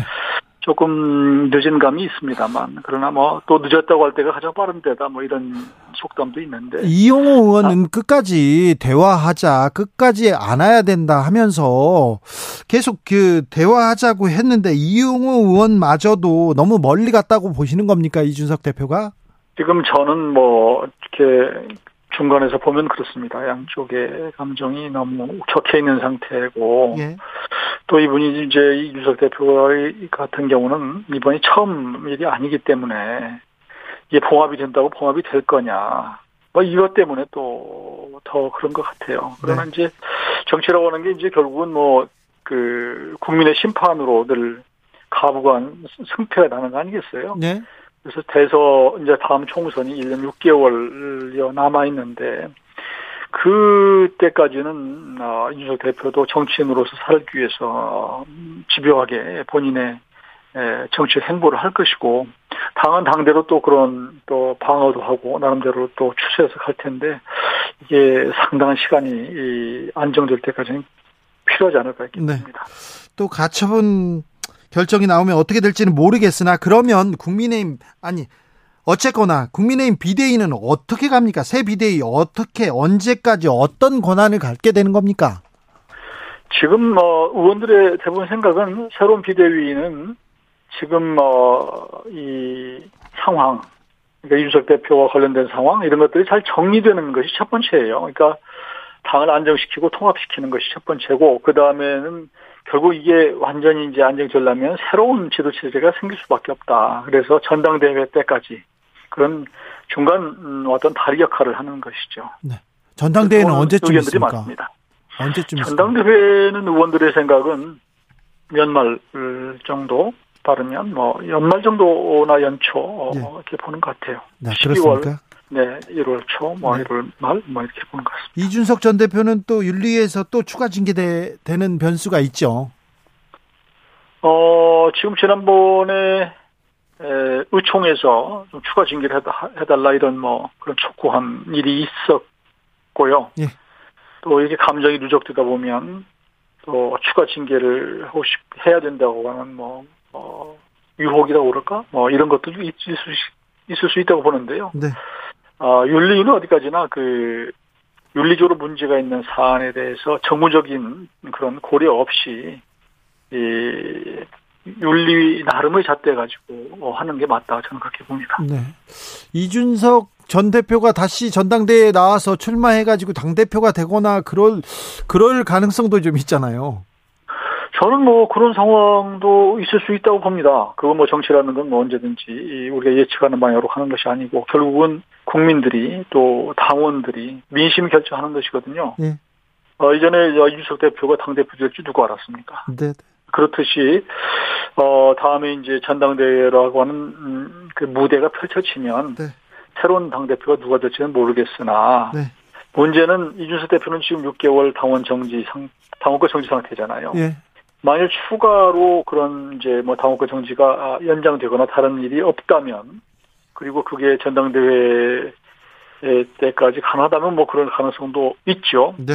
그런데 문제는 지금처럼 이렇게 너무 극단적으로 치달으면 과연 민심이나 당심을 얻을 수 있을까? 그래서 지금처럼 그 같이 죽자라고 하는 이런 정치적인 제스처로는, 정치 처신으로는 네.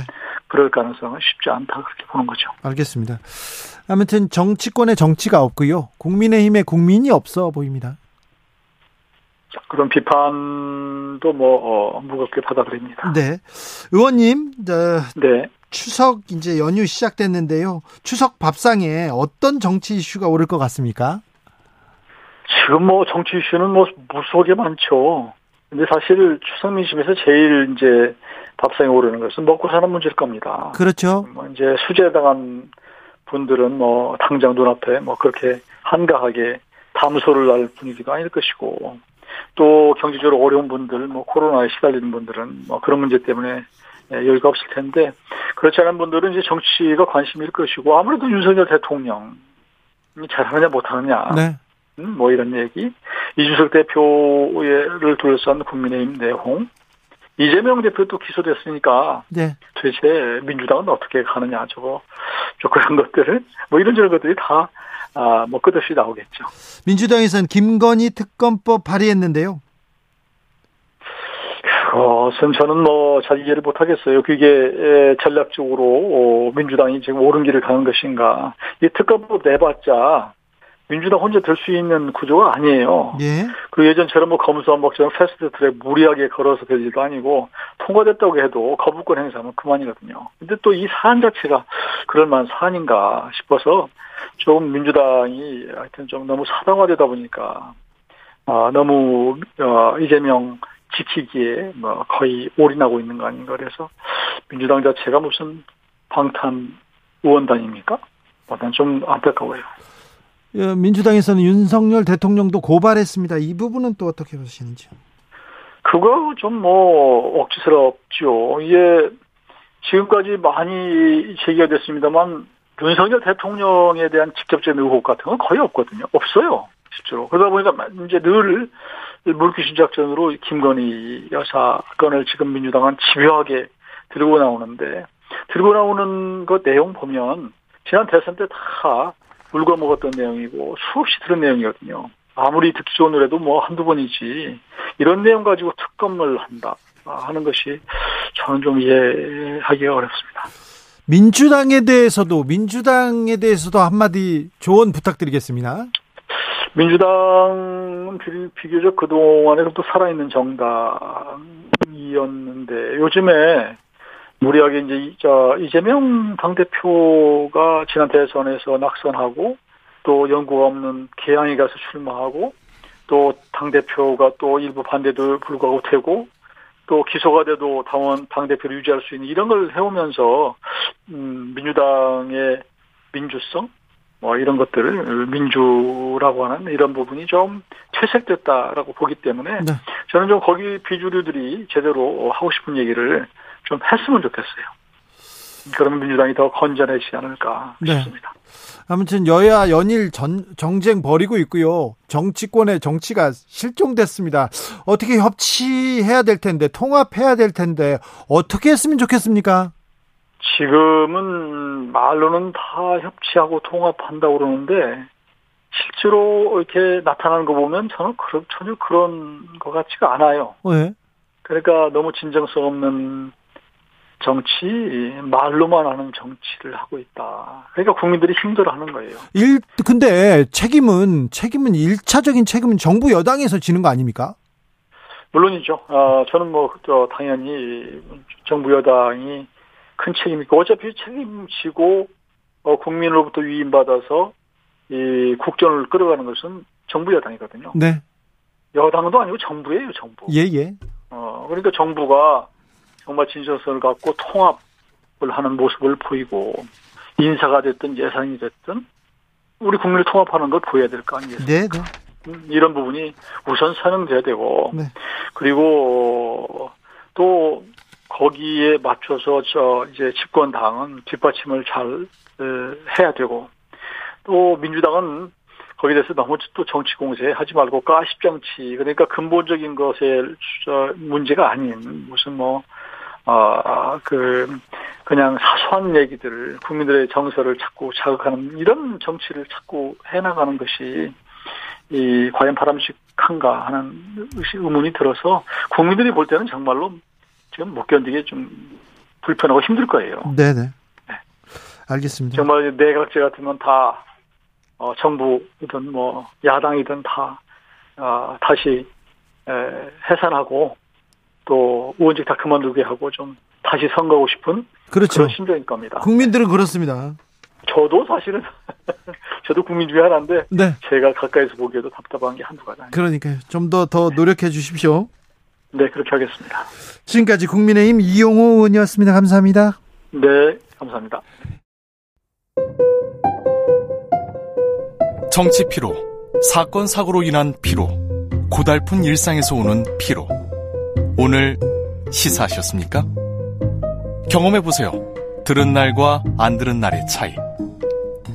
여러분의 피로를 날려줄 저녁 한 끼 시사. 주진우 라이브.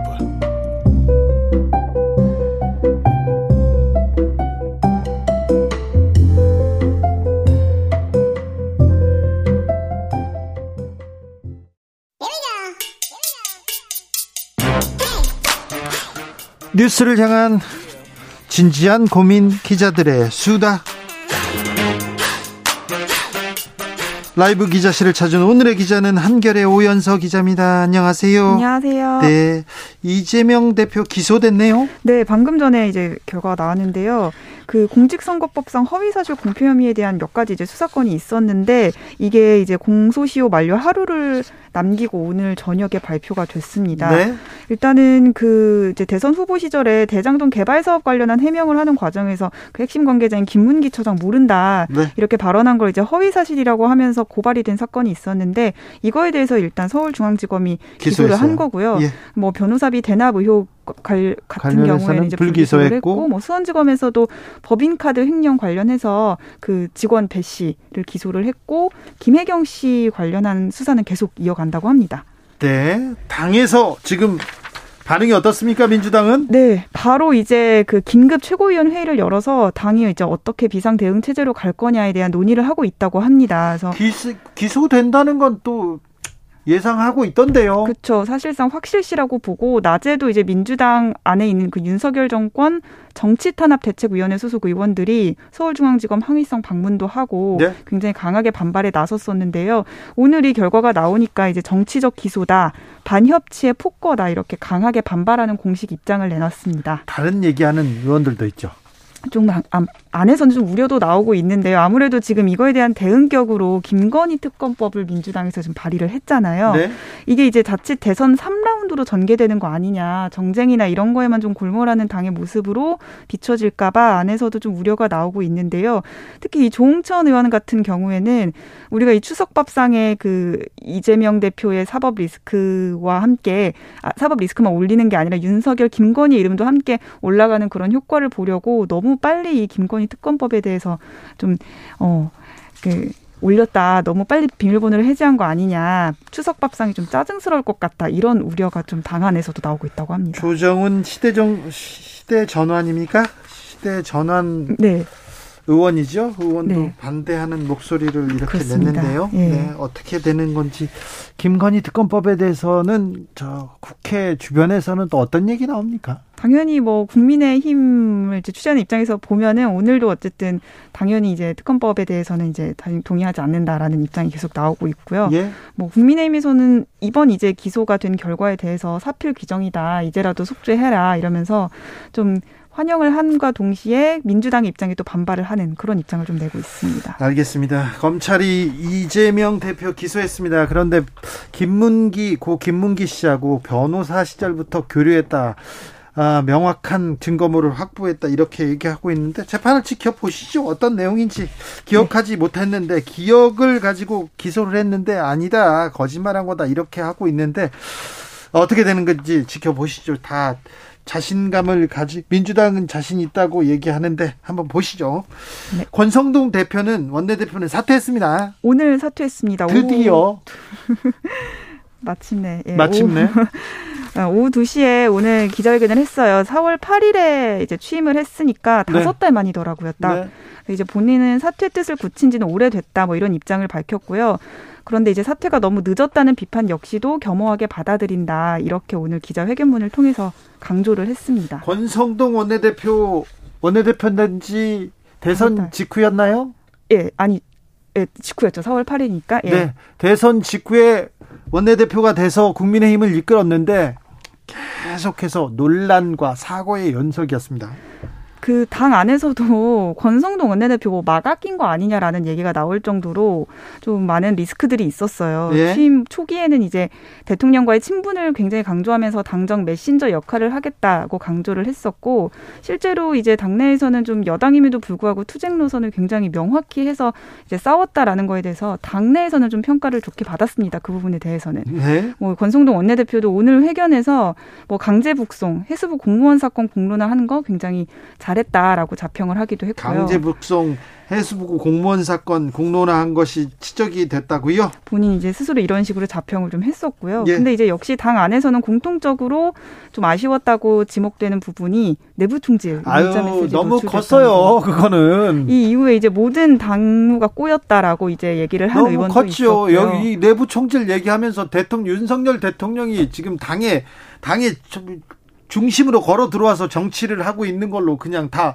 의심할 수밖에 없는 그런 상황이 돼버렸잖아요. 네, 이후에 이제 당이 사실상 비상 상황으로 빠지면서 법정 공방으로까지 이어지는 상황이 되다 보니까 의원들도 어쨌든 이거에 대해서는 좀 안 좋게 평가를 했고, 뭐 이 밖에도 사적 채용 관련한 논란을 해명하는 과정에서 말실수도 있었잖아요. 예. 뭐 이런 부분들 부정적인 평가가 많았는데, 사실 권성동 대표는 오늘 그 내부 총질 문자 굉장히 좀 억울해했습니다.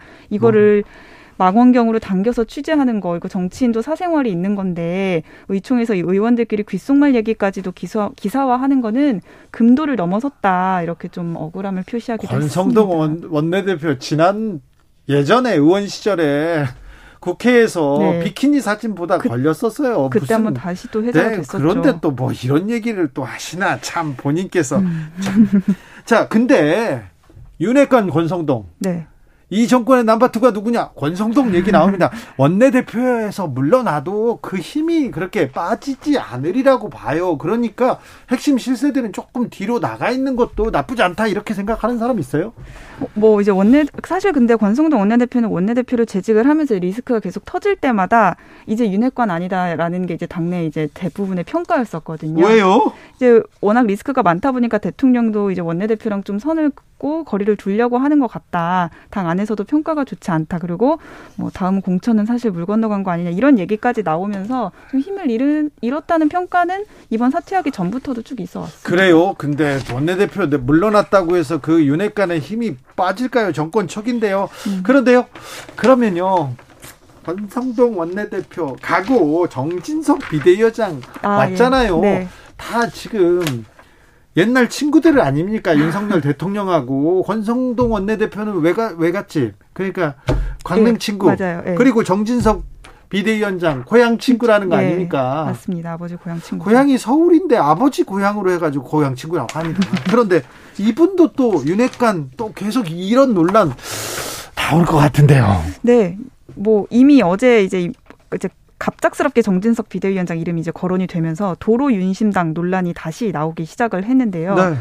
오늘 이제 전국에서 의결이 돼서 비대위원장 임명이 됐는데, 임명하자마자 다시 사법 리스크에 직면을 했습니다. 왜냐하면 이준석 대표가 바로 가처분 신청을 했거든요. 네. 그리고 석석대전, 나 정진석과 한판 해본 이준석 전 대표 경험이 있습니다. 네, 그래서 당 안에서는 이준석 대표를 뭐 품을 정도까지는 못 가더라도 지금 이런 뭐 공방이나 내분이나 이런 것들을 좀 해결할 비대위원장이 와야 되는데, 더 이제 통합하지 못하고 각을 세우는 비대위가 되는 거 아니냐라는 우려가 나오고 있습니다. 기자님, 박주선 전 의원은 왜 안 됐어요, 막판에?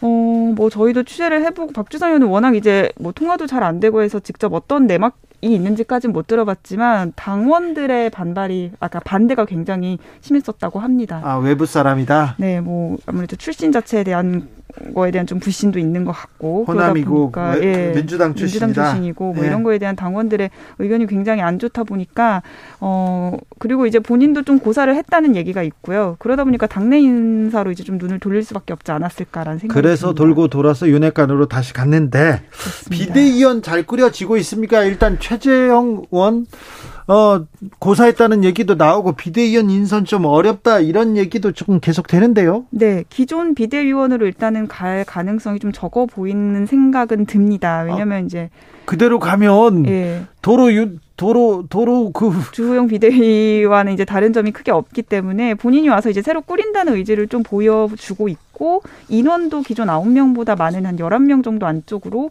좀 하려고 한다. 그리고 이제 추석 연휴 동안 해서 추석 연휴 직후에 이제 비대위원을 갖춰서 공식 출범하겠다라는 게 이제 오늘 정진석 비대위원장이 밝힌 계획이었고요. 네. 그렇게 해서 이제 비대위 인선을 진행하고 있는데 강조한 건 통합형 인선이었습니다. 방금 말씀하셨던 것처럼 최재형 의원이 워낙 이제 그런 이미지가 좀 강하고 또 이제 그 혁신위원 위원장으로 활동을 하고 있잖아요. 네. 그러다 보니까 혁신위원 안 한대잖아요, 비대위원 이분. 공개적으로 구애를 했는데 안 한다고 했어요. 최재형 의원은. 네. 뭐 아시다시피 이미 공개적으로 비대위에 반대 입장을 냈었고 법적으로 맞지 않는다는 얘기를 한 상황이기 때문에 본인도 비대위에 들어가는 거에 대해서 좀 부담을 갖고 있다고 합니다. 그러면 다음번에 원내대표는 또 주호영 전 비대위원장이 됩니까? 뭐 하마평에 오르는 거는 맞기는 한데 아무래도 바로 비대위원장에서 내려온 다음에 원내대표로 가는 거는 좀 모양새가 좀 안 좋지 않을까라는 생각이. 그렇죠. 도로 이렇게 다 끼리끼리 나눠먹는 그런 모양새가 될 수도 있기 때문에. 그 말 바로 나오겠죠. 예. 그래서 이제 기자들의 관심사는 과연 윤석열 대통령이 밀고 있는 원내대표 후보는 누구냐라는 거에 대한 이제 관심이 쏠리고 있는데, 뭐 기자들 사이에서는 윤재욱 의원. 네. 이름이 좀 경찰 출신 윤재욱. 그렇습니다. 네. 인수위에서도 활동을 했었고 해서 윤재욱 의원 이름이 많이 나오고 있고, 일단 그리고 이전에도 원내대표 의지를 굉장히 강하게 많이 밝혔었던 뭐 조혜진 의원이라든가 네. 박대출 의원 뭐 이런 중진 의원들도 이름이 많이 거론이 되고 있습니다. 윤 대통령과 네. 초선 재선 의원들하고 이렇게 커뮤니케이션이 잘 됩니까? 뭐 요새 자주 만나고 있다는 얘기가 돌고 있고 네. 뭐 한두 명 의원씩 이제 불러서 같이 술도 마시고 하면서 좀 당 안에서 목소리 좀 내달라 이런 얘기를, 이런 주문을 윤 대통령이 좀 하고 있다는 얘기가 들려오고는 있습니다. 그렇습니까? 네. 의원들 만나서 술을 한 잔씩 하신답니까? 그렇다고 합니다. 그래요? 요새 3, 4, 5 좀 모여서 처음에는 이제 지역별로 좀 모여서 그런 모임을 갖다가 요즘엔 초재선 의원들 한두 명씩이랑 술 마시면서 뭐 전당대회 얘기도 하고 뭐 이런 얘기하는 걸로 알고 있습니다. 술 안 마시면 얘기가 안 된답니까? 어쨌든 뭐 저녁 같이 밥 먹으면서 그런 얘기들을 많이 한다고 합니다. 그래요. 저녁 때 지금 의원들을 만나서 얘기를 하고 있군요. 네. 그렇군요. 그렇습니다. 잘 들었어요? 네. 네. 한겨레 오연서 기자였습니다. 감사합니다. 감사합니다. 교통정보 알아보고 갈게요. 김한나 씨.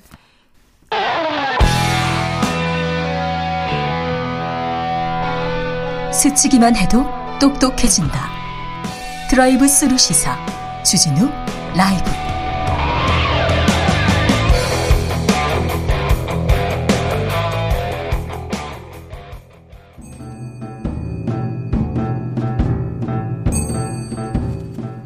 태초에 철학이 있었다. 하늘과 땅 사이 세상의 모든 질문 이제 철학으로 풀어보겠습니다. 철학 어렵다고요? 일단 맛이라도 봅시다. 철학의 맛. 정치 철학자 김만권 박사 어서 오세요. 예, 안녕하십니까. 조영근 소셜랩 접경지대 소장 어서 오세요. 예, 안녕하십니까. 네. 소장님 집은 잘 지어지고 있습니다. 아, 예, 다 지었습니다. 네. 이사 가셨어요? 아, 예, 이사는 좀 이따 갈 생각이고요. 네. 예, 지금은 지어놓고 그냥 가끔씩 구경 가고 있습니다. 비 피해 없고요. 아, 예, 전혀 없었습니다. 그렇습니다. 다행이에요. 아, 정말 네. 다행이네요. 자, 추석 연휴 어떻게 보내십니까? 박사님은 어떻게 보내시는지 궁금합니다. 저는 제가 장남이라 가지고 좀 드물게 차례도 지내고. 아, 그래요? 예, 그래야 되는 상황이긴 한데요. 뭐 이렇게 차례 그냥 지내고 그 다음에 바로 그 처가로 갈 것 같습니다. 네. 장남의 무게가 있어요. 그죠? 네. 장남이. 네. 아니, 어쩌다 보니까 차례를 계속 지내는 집안에 있어가지고요. 네. 항상 와이프에게 감사하고 있습니다. 네. 잘하셔야죠. 예. 감사로는 정말, 안 됩니다. 정말 잘해야 됩니다. 네. 뭐, 선물 같은 걸로 보답해야 됩니다. 예, 그런데 추석, 명절의 의미가 조금씩 변화하는 것 같아요. 80년대, 90년대. 객지로 떠나서 돈 벌러 갔던 아들들, 삼촌들 다 이제 명절 때만 되면 한 번씩 얼굴을 보잖아요. 그렇죠. 그때가 사실은 한국 사람들한테 휴가였고 그때가 한번 모이는 거였고 그때 선물 주고 그때 이제 이렇게 정을 나누곤 했었는데 지금은 그때만큼 이렇게 모이지 않습니다. 명절도 조금 변화하는 것 같습니다. 의미가. 예, 실제로 뭐 과거 같은 경우에는 이 명절이 어떤 흩어졌던 있던 가족들이 다시 모여서 뭐 좀 자기들의 정도 확인하고, 네. 그다음에 뭐 가족끼리의 어떤 관계도 다시 뭐 굳건히 하고, 네. 이런 것들이 좀 있었는데 싸우는 집도 많습니다. 예, 싸우는 집도 많죠. 근데 이제 시기가 정말 어떻게 보면 점점 지나면서 싸우는 집안들이 많이 늘어난 것 같아요. 그래요? 예, 저는 이게 자본주의화가 분명히 영향이 있다고 생각합니다. 네. 예, 그리고 이제 가족들이 어떻게 보면 좀 많이 해체되어가는 과정을 가고 있는데, 근데 실제로 이제는 뭐 가족이 해체되다 못해서 이제 1인 가구가 최다 유형의 가구가 되어 있고 우리나라. 예. 그리고 이제 그런 분들이 또 이제 명절에도 갈 곳이 없이 혼자서 지내는 경우가 되게 많아지고 있는데요. 근데 이게 여러 가지 추세를 보면 우리나라에서는 지금 현재 약간 가난해지면 혼자 사는 패턴이 만들어지고 있거든요. 아, 맞아요. 네. 그래서 가난해지면 혼자 사는 패턴이 만들어져서 여기서 그분들이 이제 어떻게 보면 가족에서 어떻게 보면 가난하다는 이유로 가족에도 합류하지 못하는 어떤 그런 일들이 벌어지고 있어서 사회가 이제 빈곤의 문제가 어떻게 보면 고립의 문제까지 이어지는 그런 상황으로 나타나고 있다는, 네. 생각이 듭니다. OECD에서 독보적으로 노인 빈곤율 1위 달리고 있어요. 굉장히 심각한 문제입니다. 이런 분들한테는 명절이 더 좀 슬프죠, 한스럽죠. 그렇죠. 아무래도, 예, 명절이라게 되면 이제 가족이 모이고, 예. 함께 오랜만에 얘기도 나누고, 이게 이제 원래 우리가 생각하는 명절인데, 네. 혼자 돼서 돌보는 사람 없고, 굉장히, 뭐랄까, 참, 그 심리적 고독이라고 하는 게 가장 또 어떻게 보면 진짜 힘든 거잖아요. 근데 이제 생각해 볼 수 있는 거는, 일단 어쨌든 우리가 명절의 의미가 굉장히 변할 거다. 변할 수밖에 없다라는 건 지금 필연적인 거거든요. 네. 생각해 보면 저희가 명절 때 가족이 모여서 당연히 이야기하는 게 너무 당연하다라고 하는 것도 어떻게 보면 굉장히 현대적인 현상입니다. 그래요? 일단 가족이 흩어져야 모일 거 아닙니까? 아, 그러니까 예. 가족이 흩어져서 그 다음에 다시 또 모이려고 해도 교통수단이 발전을 해야 돼요. 네. 그래서 제가 예전에 좀 찾아봤었는데 귀성이라고 하는 거, 명절 귀성이라고, 네. 하는 게 우리 사회에서 큰 사회적인 현상이 되고 관심이 되고 한 게 오래되지 않았습니다. 아, 그렇군요. 1960년대 그때부터 시작돼서 70년대, 80년대 요때가 가장 어떻게 보면, 그렇죠. 예, 선물 꾸러미 들고서 회사 앞에서들 단체 버스 타고, 네. 예, 그랬던 전세 버스, 그렇죠, 전세 버스. 네. 그게 이제 사실은 그 시기에 한국 사회가 이촌향도, 네. 예, 흩어졌던 가족들이 다시 모이고 하던 시기가 한 30-40년 정도, 네. 우리 사회의 일종의 새로운 현대적인 풍속이었던 것이죠. 근데 이제 그렇게 보면 한국 사회가 앞으로 고령화가 심해지고 1인 가구가 많아지고 하는 거는 필연적인 거예요. 어떻게 보면 이거 되돌릴 수가 없습니다. 당분간은.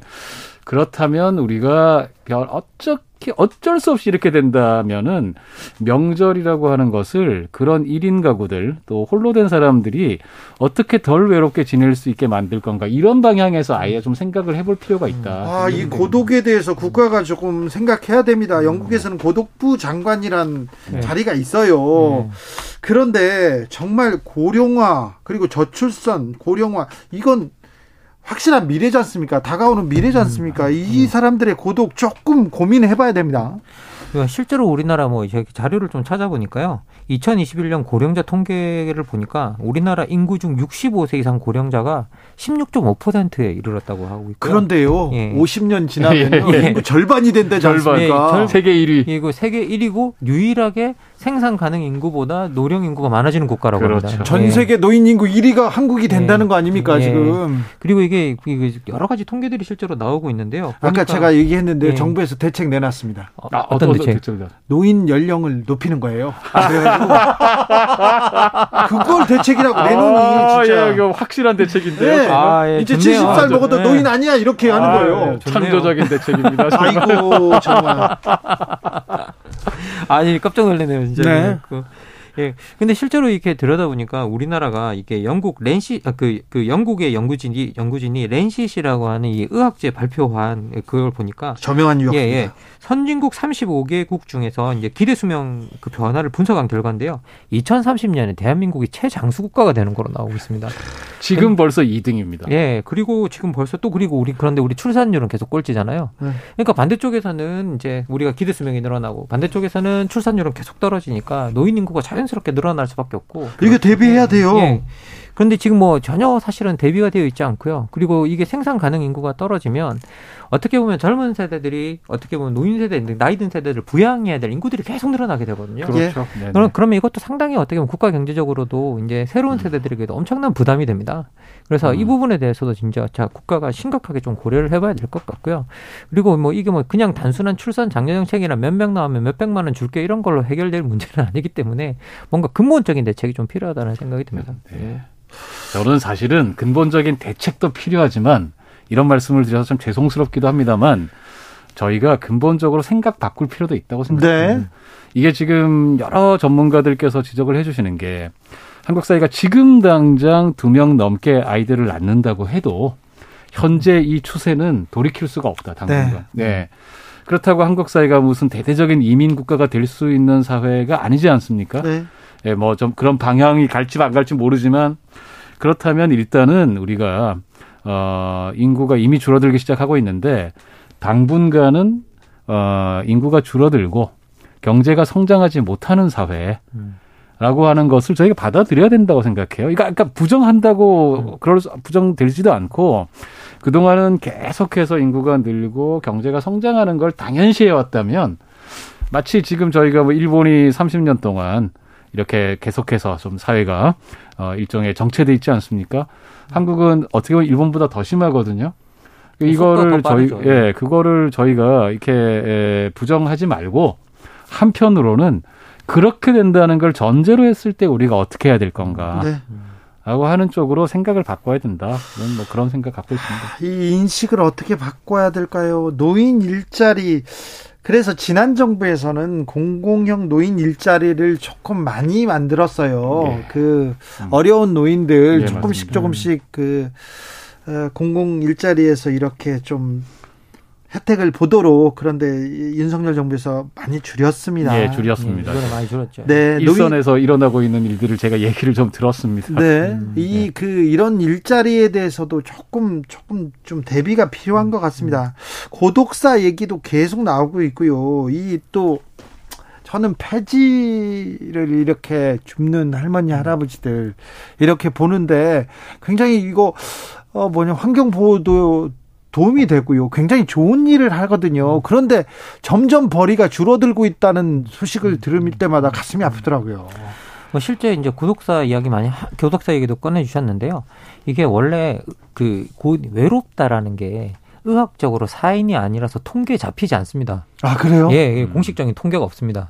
그래서 이거 고독사로 진짜로 외로움 때문에 죽는 사람, 혼자 이렇게 버려서 죽는 사람이 얼마인지 정확한 수치가 파악이 안 됩니다, 지금은. 그리고 혼자 돌아가시는 분들은요, 바로 발견이 안 되고요. 맞습니다. 나중에 이렇게 발견됩니다. 이것도 통계가 좀 잘 안 됩니다.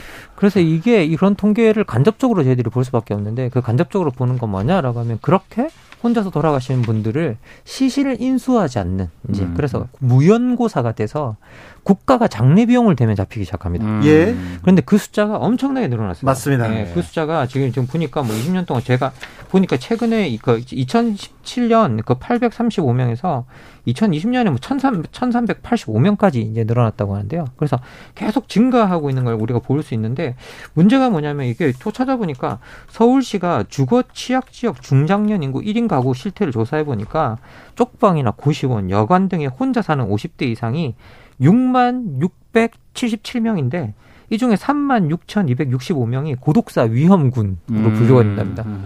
그래서 이분들이 이렇게 그러게요. 됐을 때 정말 이게 대책이 없는 상황들이 만들어지는 거죠. 그래서 여기에 대해서 우리가 조금 이제 사회적 연계를 만들고 사회적 안전망을 만들어야 됩니다. 안전망을 만들어야 된다는 생각이 듭니다. 사실은 이제 2019년이죠. 우리 보건복지부가 지난 정부에서 우리 사회가 이렇게 이런 부분에 대해서 총합적으로 나아갈 길로서 지역사회 통합돌봄이라고 하는 이제 뭐 영어로 이야기할 때 커뮤니티 케어 이거 이제 방향을 제시를 했죠. 그래서 이제 의료기관이나 요양시설 이런 것이 아니고 자기가 사는 집에서 지역사회, 마을에서 주거가 이루어지고 의료가 이루어지고 돌봄이 이루어지고 또 가능한 한 최대한 독립생활을 할 수 있게끔 어떤 경제적인 활동을 할 수 있게끔 통합적으로 할 수 있는 시스템을 만들자 했는데 이게 사실은 이제 노인 문제만이 아니고 장애인도 마찬가지고 여러 사회적 약자들 입장에서 볼 때 이게 제일 좋습니다. 병원이나 요양시설에 있는 것보다 이렇게 하면서 지역 안에서 그 같이 교류하고 그래서 고독도 낮추고 그다음에 이게 사실 비용도 궁극적으로 적게 들거든요. 자, 이게 이제 이렇게 하려면 사실은 우리 사회 자체가 좀 완전히 바뀌어야 돼요. 그냥 이게 돈만 들인다고 되는 건 아니고 네. 지역사회가 이런 일을 할 수 있으면 우리도 지역이 튼튼해져야 됩니다. 지역이 지금처럼 우리 커뮤니티라고 하는 게 무너져 있고 그야말로 일종의 동사무소가 그냥 알아서 행정 이런 일을 그냥 하게 되고 이래서는 안 되고 지역 안에서 사람들이 이런 거 서로 간의 마을이라는 게 활성화되고 이런 게 될 때 이제 진짜 이게 이 방향으로 나갈 수 있는 건데 그러려면 우리가 좀 덜 열심히 살아야죠. 네. 그렇죠. 뭐 지역에서 활동을 하고 지역민과 이웃과 어울리려고 한다면 네. 사실 조금 여유가 있어야 그런 일이 가능하기 예. 때문에 주 52시간 이런 거 더 줄여야 노동시간 더 줄여야 예. 되고 우리가 조금은 더 여유를 가진 삶, 이웃을 돌보는 삶 이런 식으로 사회의 패러다임 바뀌어야 되죠. 패러다임을 바꾼다. 이거 굉장히 어려운 문제인데 예. 지난해 무연고 사망자가 예. 3,500명이 넘습니다. 무연고 사망자인데 고독사는 이 범주보다 훨씬 많죠. 예. 그러면 하루에도 수십 명이 이런 최후를 맞는데요. 조혜숙님 막막합니다. 노령인구 최고 높고요. 출산율 가장 낮고요. 부담을 져야 할 젊은 세대 갈등도 사실 있고요. 대책이 필요한데 여기에 대한 고민은 좀 부족한 것 같습니다. 어떻게 풀어야 됩니까? 패러다임을 바꾸자. 생각을 바꾸자. 그리고요. 뭐 실질적인 여러 대책들이 필요할 것 같은데요. 그래서 뭐 저희들보다 이런 고령화 사회를 먼저 맞았던 사회들이 어떻게 대응했나에 대해서 저희들이 좀 살펴봐야 될 것 같고, 그리고 그런 프로그램들이 어떻게 잘 작동했는지, 그리고 이제 그런 프로그램들이 우리한테 도움이 되는지 등을 살펴봐야 될 것 같은데, 뭐 몇 가지 예를 들자면 뭐 호주 같은 경우에는 독거노인 입양제도 같은 게 있다고 합니다. 예, 그래서 실제로 이제 뭐 인터넷에서 이제 등록을 하면 그 지역의 노인들을 연결시켜주는 프로그램에 되게 가까운 것 같은데요. 그래서 이런 프로그램도 있고. 그리고 여러분 그 들어보셨겠지만 프랑스에서는 뭐 크루시카옹이라고 해서 대학생들과 그러니까 주거가 필요한 대학생들과 그리고 주거 지역을 갖고 있는 노인들을 같이 연결시켜주는 네. 그런 프로그램도 있다라고 이야기를 하고 있는데, 네. 근데 좀 더 근본적으로 우리나라는 좀 상황이 다른 게 저는 많은 노인들이 되게 빈곤에 시달리고 있는 상황이라 자식들한테 다 네. 퍼지고 빈곤해진 네. 사람도 네. 많아요. 네, 그렇습니다. 그래서 지금 빈곤에 시달리고 있어서 이 빈곤 문제 때문에 그런 공간을 가지고 있지 않은 노인들도 상당히 많고. 예. 그리고 더 나가서 이게 지금 들여다보면 좀 약간 이게 저도 숫자를 볼 때마다 깜짝깜짝 놀랐는데 지금도 고령자 가구 3가구 중 1가구는 고령자 혼자 살고 있답니다. 네. 그런데 이게 2037년이 되면 이 고령자 1인 가구 수가 현재 2배에 된다고 그러거든요. 그래. 그럼 3가구 중 2가구가 이렇게 살게 된다고 이야기를 하고 있는데, 근데 전체적으로 우리 패턴을 계속 들여다보면 우리가 소득이 낮아질수록 혼자 사는 확률이 계속 높아지고 있거든요. 예. 그래서 이 부분에 대해서 우리가 어떻게 대처할 것인가, 그리고 소득이 낮은 사람들을 어떻게 주거를 서로 연계하고 그 사람들에게 소득을 증가시키고 이런 것까지 다 종합적인 대책이 따라와야 된다라는 생각이 듭니다. 일단 이번 추석 때 자식들한테 유산을 주는 거에 대해서는 다시 한번 고민해 주시기 바랍니다. 네. 제가 최근에 뉴스도 나와서 좀 가슴 아픈 사연이 있었어요. 네. 뭐 이렇게 마이클 영의 능력주의의 부상이라는 책에 정말 명구절이 나옵니다. 네. 자식에게 유산을 물려주는 부모는 불멸한다라는 구절이 나오거든요. 그렇습니다. 예, 그래서 이제 많은 부모들이 자식들한테 어떻게 보면 뭐 신경을 쓰고 하시는데, 근데 지금은 사실 생각을 해보면 이제 너무 우리 기대 수명도 늘어나고 네. 있고요. 그런데 계속 자식들도 자본이 있고 뭐 자산이 어느 정도 있어야 뭘 출발하기 때문에 부모 재산을 빨리빨리 갖다서 또 받고 싶어하는 성향들이 맞물리고 있어서 이 두 개가 서로 반대 방향을 가고 있거든요. 그래서 이 부분에 대해서도 정부가 어느 정도 또 대책은 또 필요하다는 생각이 듭니다. 클라라님이 시스템도 중요하지만 그만큼 대화도 좀 중요한 것 같습니다. 갈수록 세대 차이 느끼는데 이 나이 차 명심보감에 이런 구절 나옵니다. 노인도 처음부터 노인은 아니었네. 그대는 오늘 노인을 보고 웃지 마시오. 내일 아침이면 그대도 노인이 될 테니까. 이거 노인만의 문제가 아닙니다. 그렇죠. 우리 문제예요. 젊은 사람들, 어린 사람들도 다 같이 져야 될 문제 아닙니까? 맞습니다. 우리가 한국 사회에서 이제 복지 문제 어떻게 할 거냐 이런 얘기 많이 할 텐데, 사실 이제 아주 디테일한 문제들이 있죠. 왜 없겠습니까? 여러 가지 문제들이 있을 텐데, 저는 사실은 우리 사회가 큰 틀에서 방향을 합의하는 게 제일 중요하다고 생각해요. 그게 무슨 말이냐면, 한국 사회가 복지, 그러니까 정부 예산에서 복지 예산이 차지하는 비중이 대략 계산 방식에 따라 조금 다르긴 한데 대략 10% 초반 됩니다. 11, 2%거든요. 이게 어느 정도 수준이냐면 OECD 국가들 평균 수준의 절반 정도입니다. 네, 네 절반 정도. 이거 보고도 어떤 사람들은 이야기를 합니다. 한국 복지병 걱정되네. 퍼준다. 네, 거저 먹는 공짜 점심에 익숙해져서 나라 망하겠네. 그런 거 아니에요? 우리가 한국 사회가 OECD에서 맨날 근로시간 제일 길어도 예, 노동자들의 노동시간 제일 길어도 한국 노동자들이 너무 나태해져서 걱정되네. 이런 분들이 있어요. 그래. 이 입장으로 갈 거냐 아니면 우리가 최소한 OECD 평균은 할 거냐. 이게 우리가 평균만 돼도 지금 복지에서 한 2배로 늘어난다는 얘기입니다. 어디서나 현장에선 돈이 없어서 일을 못해요. 우리가 남들과는 평균만이라도 할 거냐 아니면 이렇게 최저 수준으로 갈 거냐. 이게 저는 정말 중요한 정치 문제가 돼야 된다고 생각을 하는데 정치에서 막상 이런 얘기 잘 안 하시더라고요. 뭐 정치에서 최근에 하고 있는 일이 복지 비용에다가 군인 월급 끼워 넣고 뭐 그래서 예산이 큰 것처럼 부풀리고. 그러니까 얘기가 요즘 안 하면 안 해. 지금 이게 노인 문제, 고령화 네. 문제는 이 문제를 우리가 중심 과제로 놓고 얘기 안 하고서는 네. 답이 안 나옵니다. 그렇죠. 우리가 네. OECD 평균은 가는 나라가 될 거냐? 아니면 지금처럼 OECD 최저 수준으로 갈 거냐. 이 문제를 결정이... 가지고 정치권에서 토론해야 돼요. 그럼요. 근데 정말 나쁜 지표들은 우리나라 이게 꼴찌 가면 나쁜 지표들은 정말 우리나라 다 꼴찌입니다, 진짜 거의 다. OECD 지표에서. 그러니까 이 정글 같은 세상을 그러게 말입니다. 미래 세대한테 추천하는 어른들이 좀 각성하고 반성하고 미안해하면서 좀 대안을 내야 될 거 아닙니까? 실제 이제 OECD에서 이제 사회적 연계물을 때 어려울 때 너를 도와줄 사람이 있냐라는 질문이 실제 있거든요. 맞습니다. 거기서 네. 우리나라가 늘 꼴찌하다가 정말 저번에 분발해서 41개국 중에 38위? 네, 알겠습니다. 예. 아이고 많이 올랐네요. 자, 철학의 맛 오늘의 결정적 한마디로 정리하겠습니다. 김만권 박사님. 우리 삶에는 과거도 있고 미래도 있다. 삶이 마치 현재에 멈춰 있는 것처럼 살지 말자. 미래가 있죠. 예. 미래가 있죠. 미래를 보고 살아야죠. 조영근 소장님. 예, 우리 사회가 사실은 정말 심한 경쟁 사회 아닙니까? 네. 너무 힘들게 살아온 결과다. 네. 예, 그래서 우리가 앞으로 좀 잘 살려면 천천히. 더 이상 이렇게 힘들게 살면 안 된다. 그렇죠. 천천히. 네. 주위도 둘러보고 그렇게 살아야 되는데 네. 그런 추석 되기 바랍니다. 김만권 박사님, 조영문 소장님 감사합니다. 예, 고맙습니다. 좋은 추석 보내십시오. 네, 추석 잘 보내시고요. 저는 여기서 인사드립니다. 돌발 퀴즈의 정답은 1번 BCR이었고요. 저는 내일 오후 다시 돌아옵니다. 주진우였습니다.